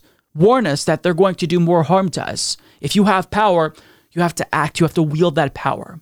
So that's all that I have. I, I think that Khiara Bridges is an amazing person. And to see her shut down all these senators, put them to shame, was really uh, satisfying to watch. So um, Yeah, shout out to Khiara Bridges. I absolutely love what she's saying. She is um, a treasure. So last week we learned about reports of a potential deal between President Joe Biden and Mitch McConnell, whereby uh, Joe Biden would nominate an anti-abortion judge to a federal lifetime appointment in exchange for Mitch McConnell simply agreeing to um, not slow down some of his other federal judicial appointments. Pretty bad deal. Now, this was just a report. Nothing was set in stone, but there was some pushback from Democratic Party loyalists who refused to believe that Biden would be capable of this because there wasn't even a vacancy. Now, the vacancy was announced a day after this story had broke, but we've heard nothing since this story has been published, except Today, HuffPost released a story where uh, we learned that the Biden administration, even though there's been a lot of pushback, is still considering nominating said anti abortion judge. Jennifer Bendery explains President Joe Biden is not backing off plans to nominate an anti abortion attorney to a lifetime federal judgeship in Kentucky despite strong opposition from Democrats and reproductive rights groups, according to a source recently briefed on the White House's plans. White House officials have refused to talk about Chad Meredith ever since the Louisville Courier Journal reported late last month that he is the president's pick for a soon to be vacant U.S. District Court seat in eastern Kentucky. The newspaper even provided copies of June 23rd emails from the White House to Kentucky Governor Andy Beshear confirming Biden's plans to nominate Meredith, a member of the Conservative Federalist Society who has fought abortion rights. The White House initially told Beshear that Meredith would be nominated the next day on June 24th, but that turned out to be the day the Supreme Court overturned Roe v. Wade and the nomination didn't happen. Now it's just crickets. Well, at least he was kind enough to wait to nominate Chad Meredith because, I mean, doing it on the day that Roe v. Wade was overturned would be a little bit too tacky. So, you know, he's he's giving us a little bit of time. I just I don't even know how to respond to this story. Let me just let you all know that this is not happening in a vacuum. We have to further contextualize this environment in the White House in order to really grasp how absurd this is. This comes at a time, this potential nomination comes at a time when 71% of Americans do not want Biden to seek a second term, including a majority of Democrats. His approval rating has dipped again, and his own base is harshly criticizing him because his response following the reversal of Roe v. Wade has been terrible. In fact, it seems as if he was unprepared, even if we had the leaked draft telling us that the Supreme Court was going to do the unthinkable. Really, the unthinkable to people who didn't know any better. But this was pretty obvious because they were broadcasting this for a very long time. But either way, after Biden has been met with resistance from his own party because he has been very feckless following the reversal of Roe v. Wade, he's still choosing to spit in the eyes of activists and nominating this forced birther anyway. Now, look, this is not a foregone conclusion. He still can reverse this and not go forward with this, but just the uh, fact that he's still moving forward with this, even following backlash, it just shows that he doesn't care. He's not just complicit with the forced birthers, he's assisting them in their effort to strip all women in the United States of reproductive rights. More from HuffPost. Biden is facing fire from his own party and allies. Beshear called such a nomination indefensible, and Representative John Yarmuth said, The last thing we need is another extremist on the bench. Eight national abortion rights groups issued a rare joint statement calling Meredith unacceptable at any time, but especially on the heels of six Supreme Court justices taking away a fundamental right from millions of people. Late Monday, Senator Tim Kaine similarly raised concerns about the prospect of Biden appointing Meredith to a lifetime federal court seat. Quote, I do not think this is the kind of person that a Democratic majority should put on the bench, Kaine told HuffPost. It might have seemed like the White House has been backing off of Meredith's potential nomination, given its silence in response to the Democratic outcry. But behind the scenes, the White House is apparently signaling that it still plans to move forward with his nomination. This is absurd. They're defending it, the source briefed last week on the White House's plan told HuffPost, after requesting anonymity in order to speak freely about private conversations. So I've got to say, if Tim Kaine, historically an anti abortion conservative Democrat, thinks that Biden is going too far in assisting forced birthers, That goes to show you how out of step he is with the party. And this individual said that activists, pro choice activists, were the ones who were out of step with the Democratic Party. No, Biden, you're the one who's out of step with the Democratic Party because as much as the Democratic Party is fighting each other, you have centrists fighting with the left. We're all in lockstep on this particular issue. When you have your entire base unified on this one issue and you still can't pull it together to galvanize them with a strong, decisive response, you failed as a president. And yet this man wants to run for a second term. Absolutely ridiculous. Now, how is he choosing to make this announcement knowing that it's super controversial? Well, what he's planning on doing is introducing Meredith along with other judges, just do a bulk package deal with some justices that the left would approve of. So that way you kind of sneak them through. I just, I just, I can't get over it. It's, it's not like incompetence isn't the right word for this. It's not even him hating his own base. There really needs to be a new word to describe the way that Biden is governing. I mean, there's a ton of adjectives that you can use, but really, I feel like this is almost unprecedented where a president is spitting in the eyes of his own base at a time when his approval rating is in the tank, when a majority of his base doesn't want him to seek reelection, you'd think that he'd be kissing their asses. Any president who wants to be reelected would do that, but Biden is doing the opposite of what is logical. I mean, it flies in the face of common sense. Any political actor with an interest in a higher approval rating and reelection would be doing the opposite of what he's doing, but he's assisting forced birthers. I just I don't know how to how to even characterize this moment. It's it's too absurd to describe what's happening in the moment. We have to like digest it for a couple of decades and then look back and then try to figure out what the fuck was going on in America. But maybe, you know, the vice president is going to have a little bit more clarity on this issue. I think that to be very honest with you, I, I do believe that we should have rightly believed, but we certainly believe that certain issues are just settled certain issues are just settled. Clearly, we're not. No, that's right. And that's why I do believe that we are living, sadly, in um, real unsettled times. Uh, uh, I can't. I can't. I can't do it. These are our fighters, folks. These are our fighters. Kamala Harris and Joseph Robinette Biden. We are truly, genuinely doomed as a country. So, by now, I'm sure that most of you have heard that billionaire Elon Musk is trying to back out of his contract to purchase Twitter. Now, in the event he's successful, he still may be on the hook for a billion dollars. Either way, I don't necessarily care too much about this story. If I had to choose, my preference would be that Elon Musk did not buy Twitter because I have no confidence that he would run it in a competent manner. But either way, I don't really care that much about Twitter. So it's not that big of a deal to me, but people are reacting to the story, and conservatives really care about this because they believe that Elon Musk cares about free speech when demonstrably that's not true. But Trump, in particular, had an interest in Elon Musk buying Twitter because Elon Musk had signaled that in the event he successfully purchased Twitter, he would unban Donald Trump.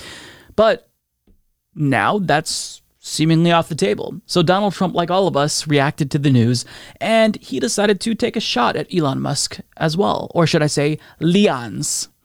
Leon's, I tell you what, Elon, Elon is not going to buy Twitter. Where did you hear that before? From me. From a fake account. She says fake. A lot of them. Nah, he's got himself a mess. You know, he said the other day, Oh, I've never voted for a Republican. I said, I didn't know that. He told me he voted for me. So he's another bullshit artist, but he's not going to be buying it. He's not going to be buying it. Although he might later. Who the hell knows what's going to happen? He's got a pretty rotten contract. I looked at his contract, not a good contract, but he's not. Sign up for truth. We love the truth. So he called Elon Musk, i.e., Leon's, a bullshit artist, and claimed that he told Trump that he voted for him, even if Elon Musk recently stated that he never voted for a Republican before. Now, interestingly enough, Leon's decided to respond with some insults of his own. He claims he never told Donald Trump that he voted for him, and he goes on to make more tweets about Trump saying, I don't hate the man, but it's time for Trump to hang up his hat and sail into the sunset. Dem should also call off the attack. Don't make it so Trump's only way to survive is to regain the presidency. Um, I say no to that because the president is not above the law, but that's a different story for a different day. He also claims that Trump is just too much drama and adds, Do we really want a bull in a china shop situation every single day? Also, I think the legal maximum age for start of presidential term term should be 69. LOL, nice one, Elon. He adds Trump would be 82 at end of term, which is too old to be chief executive of anything, let alone the president of the United States of America. If DeSantis runs against Biden in 2024, then DeSantis will easily win. He doesn't even need to campaign. Now, I'm not one to agree with Leon's on anything, but I do think that he's correct to assume that in the event DeSantis were to run against Joe Biden, he'd have an easier time of beating him than Donald Trump. So Elon Musk is he's using kid gloves to insult Donald Trump, right? But by stating that DeSantis is his preferred fascist, he is pushing Donald Trump's buttons, make no mistake about it, because Trump currently views DeSantis as his biggest rival in 2024.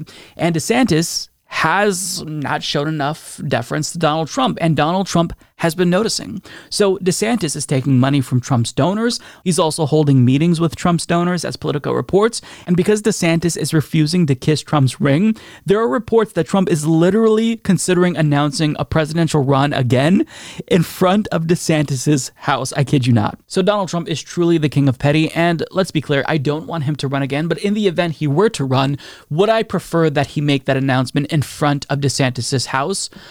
Yes, I think that would be amazing to watch. Um, so look, as Cameron Kasky put it on Twitter, love it when the girls are fighting. Now Trump needs to go after DeSantis to confuse their shit-brained stands. Trump versus DeSantis would rule and help the Republican Party be as scrambled and disjointed as the Democratic Party right now. Level the playing field. Exactly. I love to see them fight. I hope that Elon Musk and Donald Trump continue to exchange uh, insults. I hope that this escalates into a feud between Donald Trump and Ron DeSantis. There's already been kind of a cold war between Trump and DeSantis, but I hope that this Elon Musk or Leon's feud with Donald Trump escalates and kind of fans the flames of this fight between Trump and DeSantis. It is really nice to see these signs that the GOP base, conservatives in general, are fracturing because when you see the rise of fascism, any out that you can find is cause for optimism. Any splintering that you can see is cause for celebration. And we need to make sure that we foster the development of this feud in any way, shape, or form. So if I have to temporarily jump on Team Leon's in order to root against Donald Trump and root for his downfall, then I'm all for it. I'm down. So uh, I think that they should continue to argue. Uh, I anxiously await Donald Trump's response. If Trump doesn't respond to Elon, then this is kind of proof that he's a cuck, right? So we should probably issue a statement on Truth Social immediately and call out Elon Musk for um, a variety of reasons. I, I mean, there, there's no shortage of reasons to insult Elon Musk, but the same is true for Donald Trump. So, you know, this feud could go on for years potentially. I, I just hope that it continues to um, fester. I'd love to see it. Let them fight. Mr. President, what's your message to Democrats who don't want you to run again? They want me to run. Two thirds say they Read don't. Read the polls. Read the polls, Jack. You guys are all the same. That poll showed that 92% of Democrats, if I ran, would vote for me. A majority of Democrats say they don't want you to run again in 2024. 92% said if I did, they'd vote for me. That infuriating clip was of President Joseph Biden uh, refusing to acknowledge the reality that we hate him. Democratic Party voters don't want him to run in 2024. Now, it's also an admission that he does read at least some polls. So I wonder if he's seen any of these polls. 83% of Democrats want Biden to cancel student debt, but yet he has not done that. 60% of Americans want marijuana legalized for recreational reasons. This includes 70% of 18 to 29 year olds who he's currently struggling to win back. Maybe he should use his pen to issue some executive orders and at least reschedule marijuana so it's not Schedule 1 but I suspect that he's going to just pretend as if he hasn't seen those polls or the other polls that show how popular Medicare for All is and the plethora of other policies that would help improve his numbers. Now, he cites the 92% of Democrats who would vote for him if the election were held today. But by repeating that statistic, he's talking over the reporter, and this was purposeful, right? But he's also misrepresenting that particular statistic because, as Newsweek explains, it's true that 92% of Democrats surveyed said they would vote for Biden in an election. However, the respondents were asked on the condition that the election were held today, and the options were between Joe Biden, Donald Trump, another candidate, or not going to vote slash wouldn't vote if those are the choices. In other words, if the election were held today and the options were Donald Trump or Joe Biden, they would begrudgingly vote for you because they don't want Donald Trump to win again. But the point that you're missing, Biden, is that they don't want you to be the only option. Sure, a lot of people would agree to something if you put a gun to their head, but they don't want this to be the option. They want someone else. And that's what he refuses to acknowledge, but he knows that he's very unpopular.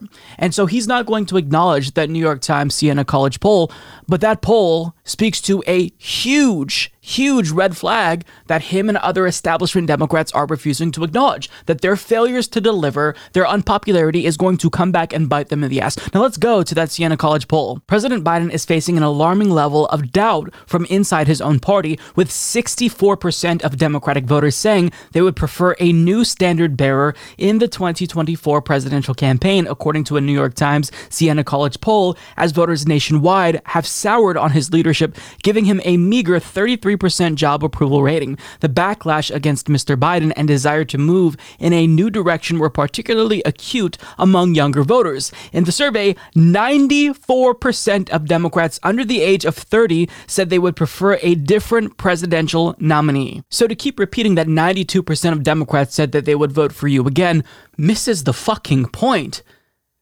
The point is that they don't want you to be the option. They don't want to be forced to begrudgingly vote for you again. That's what the entire base is saying, especially young people. But Biden doesn't want to hear it. He's plugging his ears and he's saying, nope, 92% would vote for me again. In other words, I don't give a fuck what they want. I'm putting my ego above my own base and I'm choosing to force them to vote for me again because I know how much they don't want a fascist back in the White House. So they're going to vote for me like good little stooges and shut the fuck up about it because 92% are already saying they'd come out and vote for me. Now, the problem is that things can change. If Trump is not the nominee, well, perhaps Biden is more vulnerable to a Ron DeSantis or somebody else. Or with time, more and more voters could become so disillusioned that they don't even show up, they stay home. So to cite that one poll and use that as your saving grace, not only is it just it's insufficient, but it's embarrassing that you cite that poll. Oh, well, of course, most Democrats would vote for me if I fucking made them and they were forced to because they had no other choice. Is that really the poll that you want to cite? And look, it's not like we're unreasonable. It's not like we're unreasonable. I would support a second Biden run if he actually did something. Hell, if he pretended to fight, even gave me a little bit of political theater, that might motivate me more. But we don't even get political theater. We just saw Roe v. Wade be overturned, right? And he had ample opportunity to take action, but he bungled the response. And it's not just that he's not doing enough, it's not just that he's complicit with the GOP's uh, restrictions on reproductive rights, but he's helping them. He wants to nominate Chad Meredith in Kentucky. This is an anti abortion attorney, and he wants to give this individual a permanent position on our federal judiciary. I mean, do you understand why people are dissatisfied, Biden? This is the problem with American politics. This is a problem with the two party system. It's you're always voting for the lesser of two evils, and that never changes. And with time, you know, both options become more and more evil. But then what do you do? Do you not vote and allow the fascists to win? Because that certainly isn't going to help the country. We saw the way that Donald Trump shifted the Overton window drastically to the right in America. So what do you do? It's, it's like we're stuck in this country and the system is incapable of churning out candidates that the American people want. On one hand, you see all these polls where the American people want all these policies, but yet they don't deliver in Congress. So there's this misalignment with what the American people want and what members of Congress want. There's this misalignment with what the Democratic Party's base wants and what the establishment is willing to give them. And this is why the situation in the United States is deteriorating. Because if you have one half of the political electorate, the Democratic Party's base, disillusioned and demobilized, and the only thing that motivates them to vote is the fear of fascism, well, then that's not going to create a very stable political climate. If you have a party who claims that they want to change the material conditions in this country for people but never actually deliver, well, then people will continue to be desperate and they will remain susceptible to radicalization. They will remain susceptible to another far right demagogue that will come along and say, listen, I know that you're hurting. Here's a solution for you it's immigrants, it's queer people, rather than, you know, trying to change these circumstances. It's just there, there's so much that the Democratic Party can do if they cared, but I think that they've made it abundantly clear that they don't care about their own base. They couldn't care less about their own base. It's always shut the fuck up, get in line, accept what we give you. Otherwise, you get a fascist. This is an abusive relationship. And what Biden is saying there, totally unacceptable. If the overwhelming majority of your party does not want you to run again, including 94% of young people who you need to win, that should be the sign that you've got to hang it up, sail off into the sunset, fuck off. You don't have to go home, but you've got to get the hell out of here, Biden, because we don't want you. So, are you really telling us that you're going to put your ego above what the American people want? The answer is yes. He refuses to hear anything that might hurt his ego. So here we are. You have the entire Democratic Party base crying out for Biden to go away, and he refuses. So that's why we're in this situation. This is why, you know, fascism is on the rise in the United States of America, because if you don't have a good option, you're always forced to choose between a right winger or a fascist, then things just continue to deteriorate. If you never have an alternative and the status quo never changes, then the system itself becomes stagnant and it eventually dies. I want to talk about a Ben Shapiro video, and this is going viral on Twitter because it is truly disgusting. But as gross and reprehensible as what Ben Shapiro is going to say in this clip that you're about to see, honestly, it's a relief to know that at most he's just ambivalent about queer deaths. Because there are two types of conservative bigots in this country. There are the ones who don't really care about LGBTQ plus suicide rates, hence why when we cite statistics about suicidal ideation among LGBTQ plus youth, they just don't really feel compelled to change their opinion. It doesn't resonate. But there are others who genuinely want queer people to die. Now, if you don't believe that there are people in that latter category where they genuinely want queer people to kill themselves, well, uh, just ask a queer person and they have plenty of anecdotes to share with you. But also, let me point out this tweet from Alejandra Caraballo, who writes, I want everyone to see what they did to a LGBTQ plus senior housing project in Boston. This is the hate we're dealing with, whipped up by right wing influencers and politicians for profit and political gain. This is only getting worse. And as you can see, the message is very clear. They want F slurs to die, and not only that, they want them to die slow and painful deaths. And they believe that this is justified because queers are supposedly corrupting all of society. So at least Ben Shapiro isn't in that category, at least seemingly. You can argue that indirectly, you know, his rhetoric and what he pushes, the policies that he pushes, lead to queer deaths. But what he's going to vocalize here really is that, yeah, even if, you know, hate against trans people leads to them wanting to commit suicide more often, oh well. And this is always the threat that the left likes to bring, and it's, it starts in academia, it bleeds all the way down. The idea is that if you make an argument based in fact that you're going to cause somebody else to commit suicide. Now, in American law, and in law typically, the idea that you can cause someone else to commit suicide is pretty dicey territory generally. And you actually have pretty specific evidence saying that somebody is telling somebody to commit suicide in order to even attempt to hold them accountable for their commission of suicide because there's an intervening actor, namely the person who's committing the suicide. The generalized point the left tries to make is that if you say that a man is a man and a woman is a woman, a bunch of people who believe they are members of the opposite sex will be so despondent about the fact that biological reality exists and that you are saying it. Not even that it exists, that you're saying it, that they're going to go commit suicide. There's only one problem with this line of argument. It's complete nonsense. There's no statistical evidence to suggest that the wildly disparate suicidal ideation rate among LGBT people suddenly corrects itself to meet the cis norm, meaning people who know what sex they are and it is their biological sex, the heterosexual norm, that the, suicide rates, the suicidal ideation rates, do not suddenly become equal if you live in an area that is highly tolerant of LGBT. They're still wildly disproportionate, which suggests that there are a bunch of other intervening factors, including serious comorbidities with regard to anxiety and depression that attend upon LGBT identity. We're not allowed to talk about any of that. The idea is supposed to be that it's because Josh Hawley is mean that trans kids are now suicidal. That is not true. There's no evidence to that idea. And by the way, even were that true, it would not mean that it is now Josh Hawley's job to lie. Truth matters in a society. If some people are unable to handle truth, and this causes them to be more mentally ill or more suicidal, that is not the fault of the truth. We're going to have to find some different solutions. The solution is not society wide falsehoods.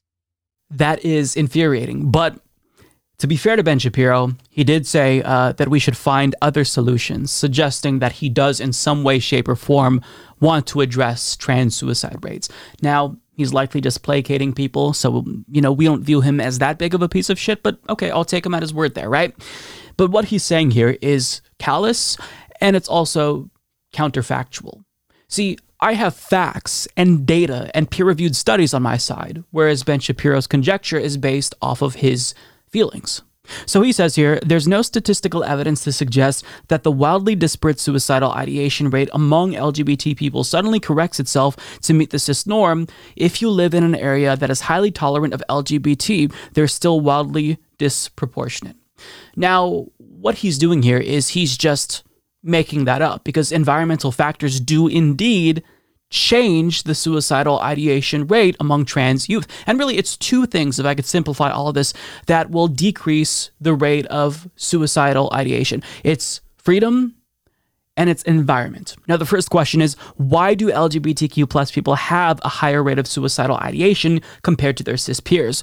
Now, as Madeleine Carlisle of Time explains, the risk is due in part to experiences with gender dysphoria, as well as the way that they are treated in society based on their identity, says Dr. Amy Green, the vice president of research at the Trevor Project, who co authored the study. Now, the study that they're referencing is a peer reviewed study published in 2021 in the Journal of Adolescent Health, and we'll get to that in a second. But first, I want to go to a meta analysis conducted by the Trevor Project where they lay out risk factors for trans and LGBTQ plus youth more broadly. One risk factor includes minority stress. This includes anti LGBTQ messaging, which we see from shows like The Daily Wire, LGBTQ based physical harm, discrimination, housing instability, and change attempts by parents. This means that if a child comes out as trans and their family refuses to accept them and they force them to live as a gender that they don't identify with, well, that leads to increased suicidal ideation. A third of queer youth experience parental rejection.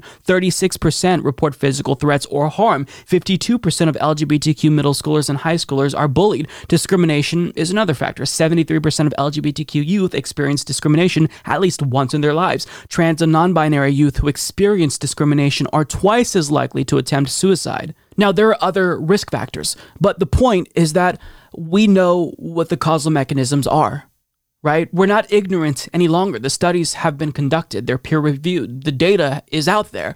We know what leads to an increased rate of suicidality among LGBTQ plus youth. Environmental factors do matter. And conversely, since we know what causes increased rate of suicidality among LGBTQ plus youth, we also know what reduces the rate of suicidality among LGBTQ plus youth. Among the plethora of key protective factors in the Trevor Project's meta-analysis include having at least one accepting adult, which can reduce the rate of suicide attempts among LGBTQ young people by 40%. A 2021 peer-reviewed study by the Trevor Project's researchers published in Transgender Health found that transgender and non-binary youth who reported gender identity acceptance from adults and peers had significantly lower odds of attempting suicide in the past year. LGBTQ youth who felt high social support from their family reported attempting suicide at less than half the rate of those who felt low or moderate social support. LGBTQ youth who live in a community that is accepting of LGBTQ people reported much lower rates of attempting suicide than those who do not. And it's not just environmental factors that have to be considered. If we give trans people the freedom keyword freedom to live their lives in the way that they want to, that also is incredibly beneficial. A study in the Journal of Adolescent Health examines data collected in a Trevor Project survey of over 34,000 LGBTQ youth between the ages of 13 and 24 across the US from October to December of 2020. Of the respondents, 12,000 identified as transgender or non binary. The study found that young people receiving gender and hormone therapy reported a lower likelihood of experiencing depression and suicidal ideation compared to young people who wanted the treatment but were not able to access it. Notably, the study found that among young trans and non binary people under 18, receiving gender and hormone therapy was associated with nearly 40% lower odds of having had a suicide attempt in the past year. So when Ben Shapiro says, well, you know, we have to find out what these factors are that's leading to an increased rate of suicidality among LGBTQ plus youth, we've already found it. All we have to do is treat trans people with respect and give them freedom, and that will decrease the rate of suicidality. But Ben Shapiro refuses to accept that because, you know, feelings over facts if you're Ben Shapiro, and he's not willing to look at the data. Now, he also says here the idea is supposed to be that it is because Josh Hawley, referring to a viral video between Josh Hawley and Khiara Bridges, a law professor, um, that if Josh Hawley is mean, trans kids are going to become suicidal. In other words, if they see transphobia, it will make them suicidal. Ben Shapiro contends this is not true. He says there's no evidence to that idea. That's just completely wrong. Uh, and by the way, even if that were true, it would not mean that it is Josh Hawley's job to lie. Truth matters in a society. If some people are unable to handle truth and this causes them to be more mentally ill or more suicidal, that is not the fault of the truth. We're going to have to find some different solutions. The solution is not society wide falsehoods. When it comes to society wide uh, delusions, well, our side, the trans affirming side, we actually have data and statistics and science to back up what we're saying. But uh, when it comes to religion, there's absolutely no scientific evidence to confirm that any God from any religion exists. None whatsoever. But yet, we afford religious people the freedom and respect that transphobes like Ben Shapiro don't allow trans people to have. All that we're asking, to make it very simple, is to respect trans people and let them have the freedom to live their lives in the way that they want to. And Ben Shapiro says, no.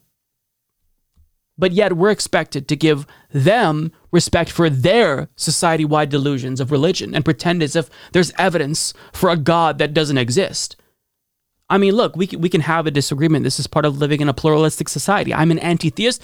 I hate religion. But I would always defend your right, your freedom to be religious.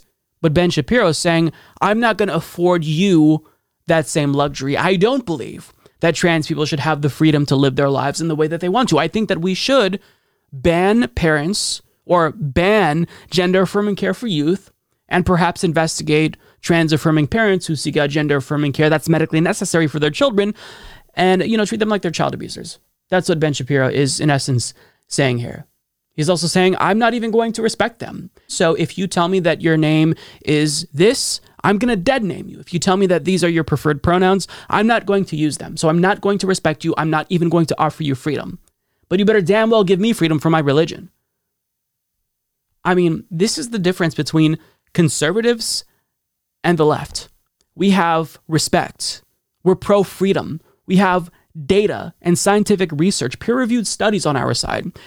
Whereas people like Ben Shapiro have hate and they refuse to allow people they disagree with the luxury to live their lives in the way that they want to. Again, I just want to make this very, very clear, not to sound like a broken record. Trans and non binary people are asking for a very, very small thing. Just respect them and give them the freedom to live their lives. If they tell you that their preferred pronouns are she, her, he, him, they, them, just respect it. You know, sometimes you're going to make a mistake and slip up that's fine. Correct yourself. As long as you're not going out of your way to purposefully misgender them or dead name them, dead name them and be an asshole, most people will be understanding. They're just asking for you to try to be respectful, support their freedom to live their lives.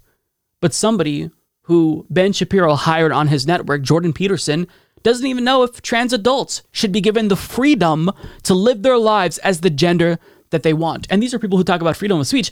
Gender expression is a form of freedom of speech. You telling me that, you know, just because somebody is born a certain way, they're not allowed to wear dresses and paint their nails and have longer hair?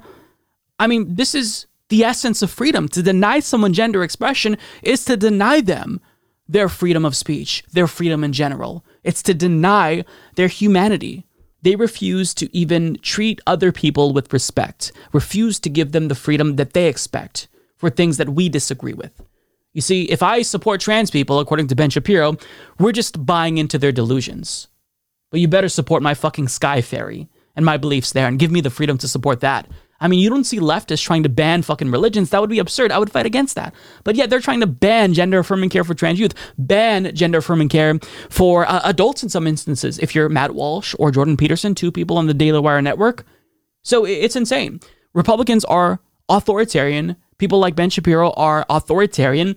And believe them when they tell you that they don't support freedom. This is Ben Shapiro saying, I don't support freedom. I don't even support basic respect for fellow Americans. That really is embarrassing. He should feel bad about that, but he doesn't because he's hateful, he's ignorant. So he thinks that if there are people who are inferior to him in society, then it's justified to treat them with no respect, no humanity, not recognize their basic dignity. Well, I disagree, and this is why we can never come to an agreement. There's going to be no reconciliation. We have to defeat you because I don't want to live in a world where people are denied the freedom where we don't even treat trans people with basic respect and human dignity. Fuck that. I'm going to fight you at every step of the way so long as you are going to impose your theocratic beliefs on everyone else. So, last week on the show, we talked about a plethora of stories that demonstrate how harmful the Supreme Court's reversal of Roe v. Wade has already been for women and girls in the United States. And one of those stories is this story about a 10 year old child in Ohio who was denied an abortion and forced to travel to Indiana in order to terminate her pregnancy. Now, after that story broke, for whatever reason, mainstream media pundits and fact checkers decided to try to poke holes in the story when there was nothing particularly doubtful about the story. I mean, this is a relatively common story. I think the only surprise was how quickly this type of story came out following the reversal of Roe v. Wade. But these things are an inevitability in a post Roe world. But regardless, fact checkers were incredibly, incredibly disingenuous about this story. So let's look at some headlines shared by journalist Ken Klippenstein. Quote, not a whisper of evidence to show 10 year old Ohio rape victim got abortion in Indiana. Another one, an abortion story too good to confirm. This was published by the editorial board of the Wall Street Journal. Fox News writes Biden cited story of 10 year old Ohio rape victim needing abortion still not verified by fact checkers. Snopes, Washington Post, unable to verify viral story. Governor Kristi Noem writes, a week ago, Dana Bash on CNN tried to trap me with a story about a 10 year old girl who got an abortion. I pointed out that nobody was asking about the pervert who raped that child. Now it looks like the story was fake to begin with. Literal fake news from the liberal media. Now there's more, but let's just pause for a moment. I'm not a journalist, but since when was being unable to verify a story or confirm every single detail tantamount to that story just being completely bogus? In what way does it mean that if you can't verify details of the story as a fact checker, it's just it, that proves it's fake? I don't know how they came to this conclusion, but odds are there were a lot of pundits and media figures that wanted to come to this conclusion because they wanted to make it seem as if liberals were being too hysterical hysterical over the repeal of Roe v. Wade. Now, let's look at a, a little short compilation from Fox News about the way that they covered this. So, Primetime decided to investigate this alleged child rape. But we quickly found out that authorities in Ohio haven't even begun a criminal investigation into the rape. This doesn't make any sense. To the point of the Indianapolis Star, Washington Post, there's no indication that the newspaper made other attempts to confirm her account. The story's lead reporter, you made this point during break, Shari Rudavsky, did not respond to a query asking whether additional sourcing was obtained. And the single source said to the Washington Post, Thank you for reaching out. I'm sorry, but I don't have any information to share. So just dark. Yeah, and that's against the backdrop of their code of ethics, which also includes we use confidential sources, sole sources as the sole basis for published information only as a last resort, and under specific procedures that best serve the public's right to know. Well, that goes to what you were saying, where they have deemed that the public's right to know is folded in with their agenda. Take it from me, because my wheelhouse was criminal law as an attorney. There's no shortage of 10 year old rape victims. there's, there's victims from infants through the elderly, both genders. There is more than you can count. There are so many monsters out there. So for me, what I find so deeply offensive is that they had to make up a fake one.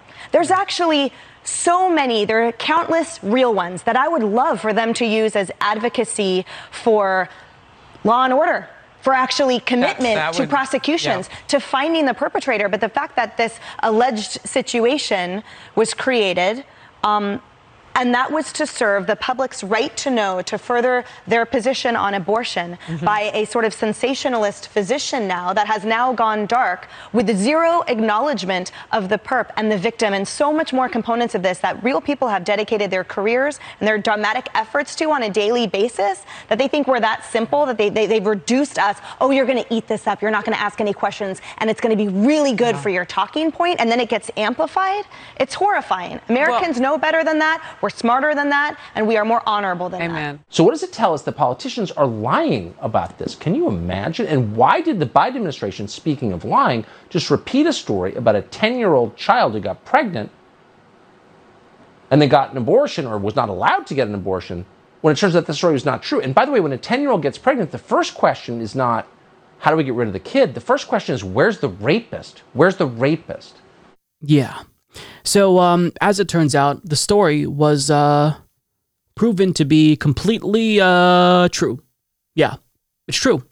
So, as the Columbus Dispatch reports, arrest made in rape of Ohio girl that led to Indiana abortion drawing international attention. Gershon Fuentes, 27, whose last known address was an apartment on Columbus's northwest side, was arrested Tuesday after police say he confessed to raping the child on at least two occasions. He's since been charged with rape, a felony of the first degree in Ohio. Columbus police were made aware of the girl's pregnancy through a referral by Franklin County Children's Services that was made by her mother on June 22nd. Detective Jeffrey Huhn testified Wednesday morning at Fuentes' arraignment. On June 30th, the girl underwent a medical abortion in Indianapolis, Huhn said. Huhn also testified that DNA from the clinic in Indianapolis is being tested against samples from Fuentes as well as the child's siblings to confirm contribution to the aborted fetus. Now, again, I understand that fact checkers like Snopes and Glenn Kessler of the Washington Post, who I think it's a stretch to even call him a fact checker at this point. I understand if you're not able to verify details of this story, and that's because there's a child victim involved. So these details are sensitive. They're going to try to restrict these details from the public to protect that child. But I'm no journalist, right? But again, I, I've got to ask the question since when has being unable to independently verify details of a story implied that the story itself is completely bogus? How did we reach this conclusion collectively as a media establishment? I don't know. Um, part of it is, you know, I think that pundits trying to both sides the situation and try to be fair to Republicans and make it seem as if what they just did or what they wanted isn't as bad as liberals and lefties are making it seem. Maybe that's part of it. But another part of it, I fear, is that this is an indication that the most horrific abortion stories that will inevitably come out in a post Roe America are going to be viewed as false flags. Now, why? Because these stories are going to come out. Women will be harmed. Women, women will die because Roe versus Wade has been overturned. But why? We know what's going to happen. Well, they know that this hurts the cause for forced birthers. In Ireland, the country had a collective change of heart because of one story where a woman died because she was denied access to an abortion. So in the United States, if these stories begin to be published one after another of a woman with an ectopic pregnancy dying or a 10 year old rape victim getting denied an abortion, that is going to collectively change the public consciousness even more. And conservatives know that they're already on thin ice. They know that a majority of Americans supported Roe v. Wade. So they know that what they did was incredibly extremist and unpopular. So if more and more stories begin to come up, then that will keep this on the public's collective consciousness and this will facilitate more protests, people getting outraged and lashing out at government for failing to protect women.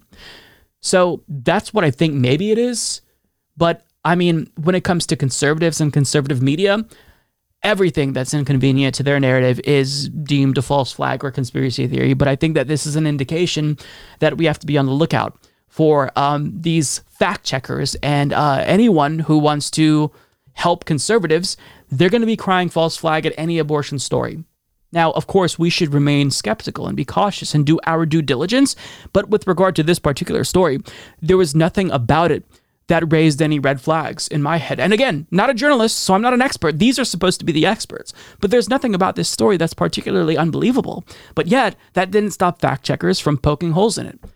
As the Wall, Street Journal smugly put it, oh, it's an abortion story. That's just too good to be true. As if this sort of a story is so out of the norm in countries where abortions are denied. Jesus Christ. Uh, it just, if we're this early into a post Roe America and media is already fucking up this bad, it goes to show you it's going to be a really bumpy road ahead if the media won't even do the bare minimum and just report facts and stop trying to poke holes in particular stories for purposes of serving the right wing's narrative. What is the point of this? Caitlin Bernard, the abortion doctor who performed the operation in Indiana, has a legal requirement to report the abortion to both Child Services and the state's health department because a 10 year old isn't able to give consent and is therefore a rape victim. And from what we can find out so far, this Indiana abortion doctor has covered this up. Failure to report is nothing new, though, for Dr. Bernard. According to reporting from PJ Media, she has a history of failing to report child abuse cases. And our sources, as Trace mentioned, are telling Fox that Dr. Bernard's employer, Indiana University Health, has already filed a HIPAA violation against her. So, is a criminal charge next? And will Dr. Bernard lose her license? That was Fox News host Jesse Watters inciting harassment against Dr. Caitlin Bernard, who provided the 10 year old rape victim in Ohio with an abortion in the state of Indiana. Now, I'm not necessarily sure what her reason was for not reporting that, but in a current climate where Republicans are trying to prevent women from traveling to different states to obtain abortions, then perhaps this doctor thought if I report this, then perhaps that could subject this victim's family to prosecution or criminal charges. So rather than doing that, I'm just going to not do that. I don't know what her thinking is, but it's not a stretch to think that they would want to criminalize that doctor specifically for providing that rape victim with an abortion, considering, as Peter Sullivan of The Hill reports, GOP Senator James Lankford on Thursday blocked a Democratic request to unanimously pass a bill seeking to protect interstate travel for abortion. Senator Catherine Cortez Masto, joined by a string of Democratic senators, had sought consent to pass a bill that would prevent states from punishing women who travel to other states where abortion is legal to get the procedure. In other words, we have a Republican Republican Party that is saying we are going to impose travel restrictions on women and girls so they will be unable to seek out safe and legal abortions in states that still provide them. This is barbaric, it's draconian, and let's just be real. We don't need to dance around it the outrage isn't that that doctor, Dr. Caitlin Bernard, acted improperly. The outrage is that she gave that 10 year old rape victim an abortion in the first place. They wanted that rape victim to have her rapist's baby. But don't take my word for it. Let's hear from some pro lifers, individuals such as Jim Bopp, the top lawyer for the National Right to Life, who says that the 10 year old rape victim should have been forced to have her rapist's baby. Quote, she would have had the baby, and as many women who have had babies as a result of rape, we would hope that she would understand the reason and ultimately the benefit of having the child. First of all, we're not talking about a woman, we're talking about a child who was the victim of rape. And they're saying here, they're admitting to everyone that they would force her to have her rapist's baby and hope that she would ultimately understand the benefits of having a child. We're talking about a little girl here. These are perverted, cruel, and barbaric monsters who are openly admitting that they think that 10 year old rape victims should be forced to have their rapist's child. And you expect us to believe that the issue that they take with Dr. Caitlin Bernard is that she didn't properly report this, that she didn't uh, properly follow all of the protocols? No. They don't want even rape victims who are children to have abortions. That's what this is about. That's how cruel these Republican monsters are. Now it gets worse. As this Wall Street Journal reporter explains, the Texas Attorney General is filing a lawsuit to challenge the Biden administration's guidance to perform abortions when necessary to save the lives of mothers. So understand what that means if you are a woman who votes for Republicans. The Attorney General of Texas, Ken Paxton, is saying even if the abortion is needed to save your life. We value the fetus's life over your life. We prefer that you die so the fetus can one day be born. They are psychotic, they are barbaric, and they're just saying the quiet part loud now.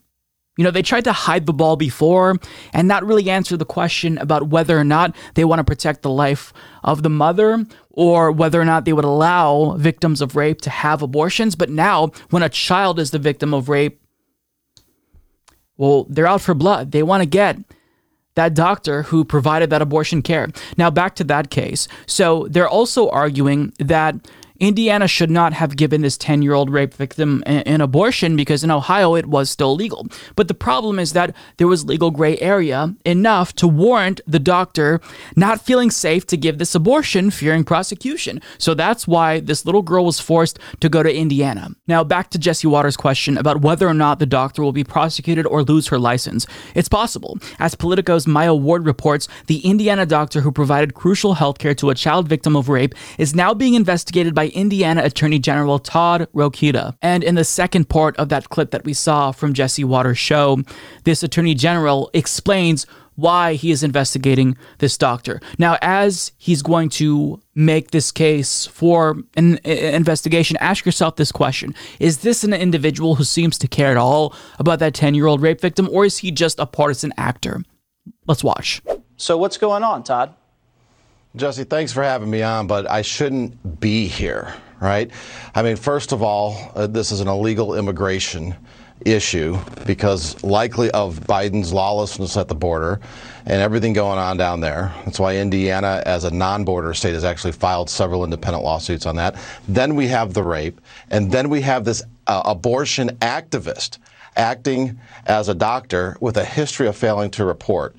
So we're gathering the information, we're gathering the evidence as we speak, and we're going to fight this uh, to the end.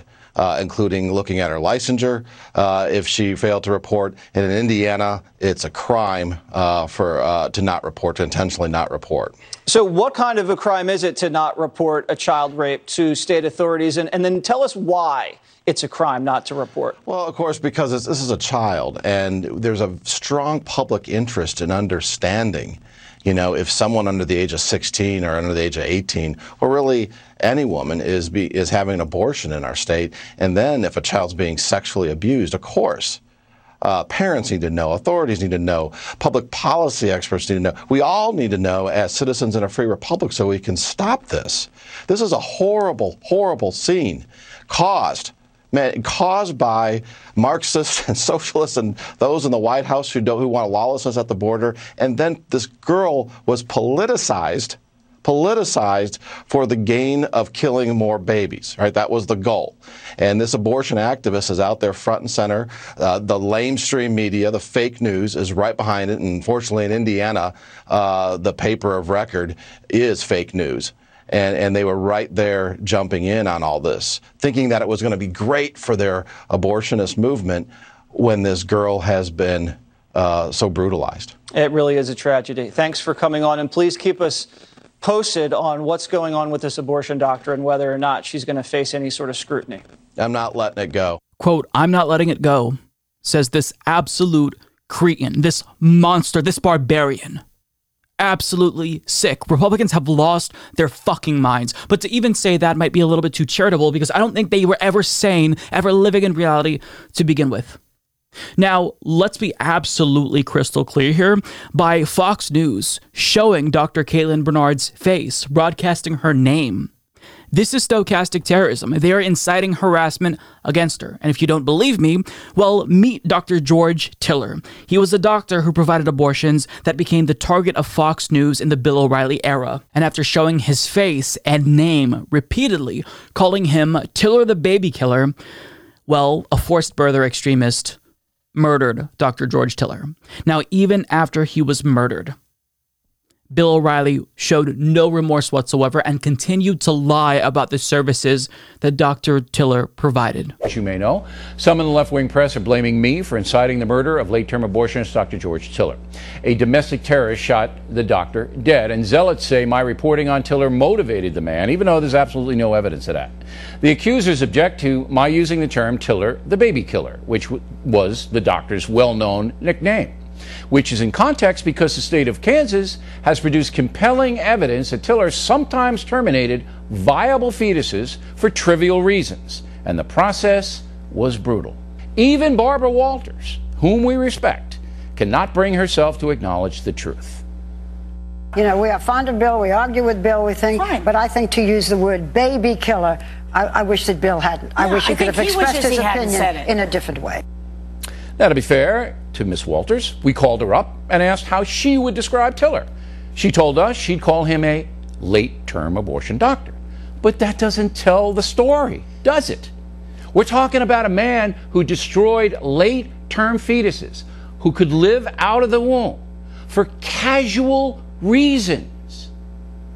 The truth often hurts, especially when an ideological media tries to hide it. Not much has changed, right? Now we have Jesse Watters doing the same thing. Now, when he says that George Tiller was providing women with late term abortions for casual reasons, he's lying. Yes, it was the case that Dr. Tiller would provide women with third trimester abortions, but these were not for casual reasons. These were people who wanted to have children that mourned the loss of their child, but they learned that there was substantial fetal defects. These fetuses were missing parts of their brain and skulls. If they were able to survive, they would not have a very high quality of life. It would be a miserable existence. So these people went to George Tiller distraught, and he would do what was necessary. He would carry out their choice and he would rub their backs. He would offer emotional services to walk them through it as they were grieving the loss of this fetus that they wanted to be one day their child. It wasn't something that he just flippantly did for them. They didn't just like change their mind and say, "Okay, you know what? We're we're in the third trimester, but I don't want it anymore." They wanted the baby, but he did what was necessary. I mean, would you say that doctors who pull the plug on patients on life support are killers? I mean, it's it's a dirty, gruesome job, but somebody's got to do it, right? I don't have the stomach to do it. When they pulled the plug on my dad after they told us that he wasn't going to come back, I couldn't be in the room. But yet, some nurse or doctor did what was necessary. So, Dr. Tiller was a healthcare provider for women who did something that was really difficult. He helped them. And he was murdered. And then, still, after he was murdered, Bill O'Reilly showed no remorse whatsoever. Made it seem as if, you know, that was justified because murdering him would save more lives. It was a utilitarian calculation, apparently. And so we're in the same situation today where Fox News is using the same playbook that got abortion doctors murdered, broadcasting their face and name, subjecting them to harassment and potentially violence. And we're talking about a doctor who performed an abortion on a 10 year old rape victim. This is how barbaric the modern day Republican Party and media apparatus for conservatives is. It is morally reprehensible. And if you are somebody who has oftentimes voted Republican, maybe you might want to rethink that, considering how fucking barbaric they're openly being. Is this what you believe in? That 10 year old rape victims should be forced to have their rapist's baby? That women who are going to die if they don't get an abortion should die because the life of the fetus is somehow more valuable than the mother? I'm not saying that the mother can't choose to die so that fetus can one day become a child. I'm saying that we give women the fucking choice. But these barbarians are saying, nope, no choice for the women. This is what we want. You got an ectopic pregnancy, which has a 0% chance of resulting in a viable fetus. Not acceptable. Life of the mother in danger. Too bad. The fetus comes first. 10 year old rape victim? Well, I hope that maybe she could see the benefits of becoming a mother at the age of 10. They are sick, they are perverted barbarians, and we have to fight back by every means necessary. This means that the Biden administration should be putting abortion clinics on federal property. This means that however we can get abortion pills to women in red states, we have to do that. There has to be a network to assist these women in these circumstances because this cannot stand. This is totally unacceptable in modern America. And this is going to lead to not just women dying, but abortion providers being threatened, being at higher risk than they already were of physical violence because these Republicans, they're not going to stop at overturning Roe v. Wade. They're going to punish people who seek abortions, including victims of rape truly fucking disgusting. Want more? Visit humanistreport.com for links to our full catalog of videos on YouTube, Means TV, and Facebook. You can also find audio versions of the show on Spotify, Apple Podcasts, SoundCloud, iHeartRadio, and other major podcast platforms. And before you go, consider supporting the show on Patreon or through YouTube memberships. You'll get early access to most videos, invites to monthly live chats with Mike, and you'll be thanked by name at the start of the next episode. There are other ways to support the show. You can like, subscribe, turn on notifications, and share our content on social media. Thank you for watching.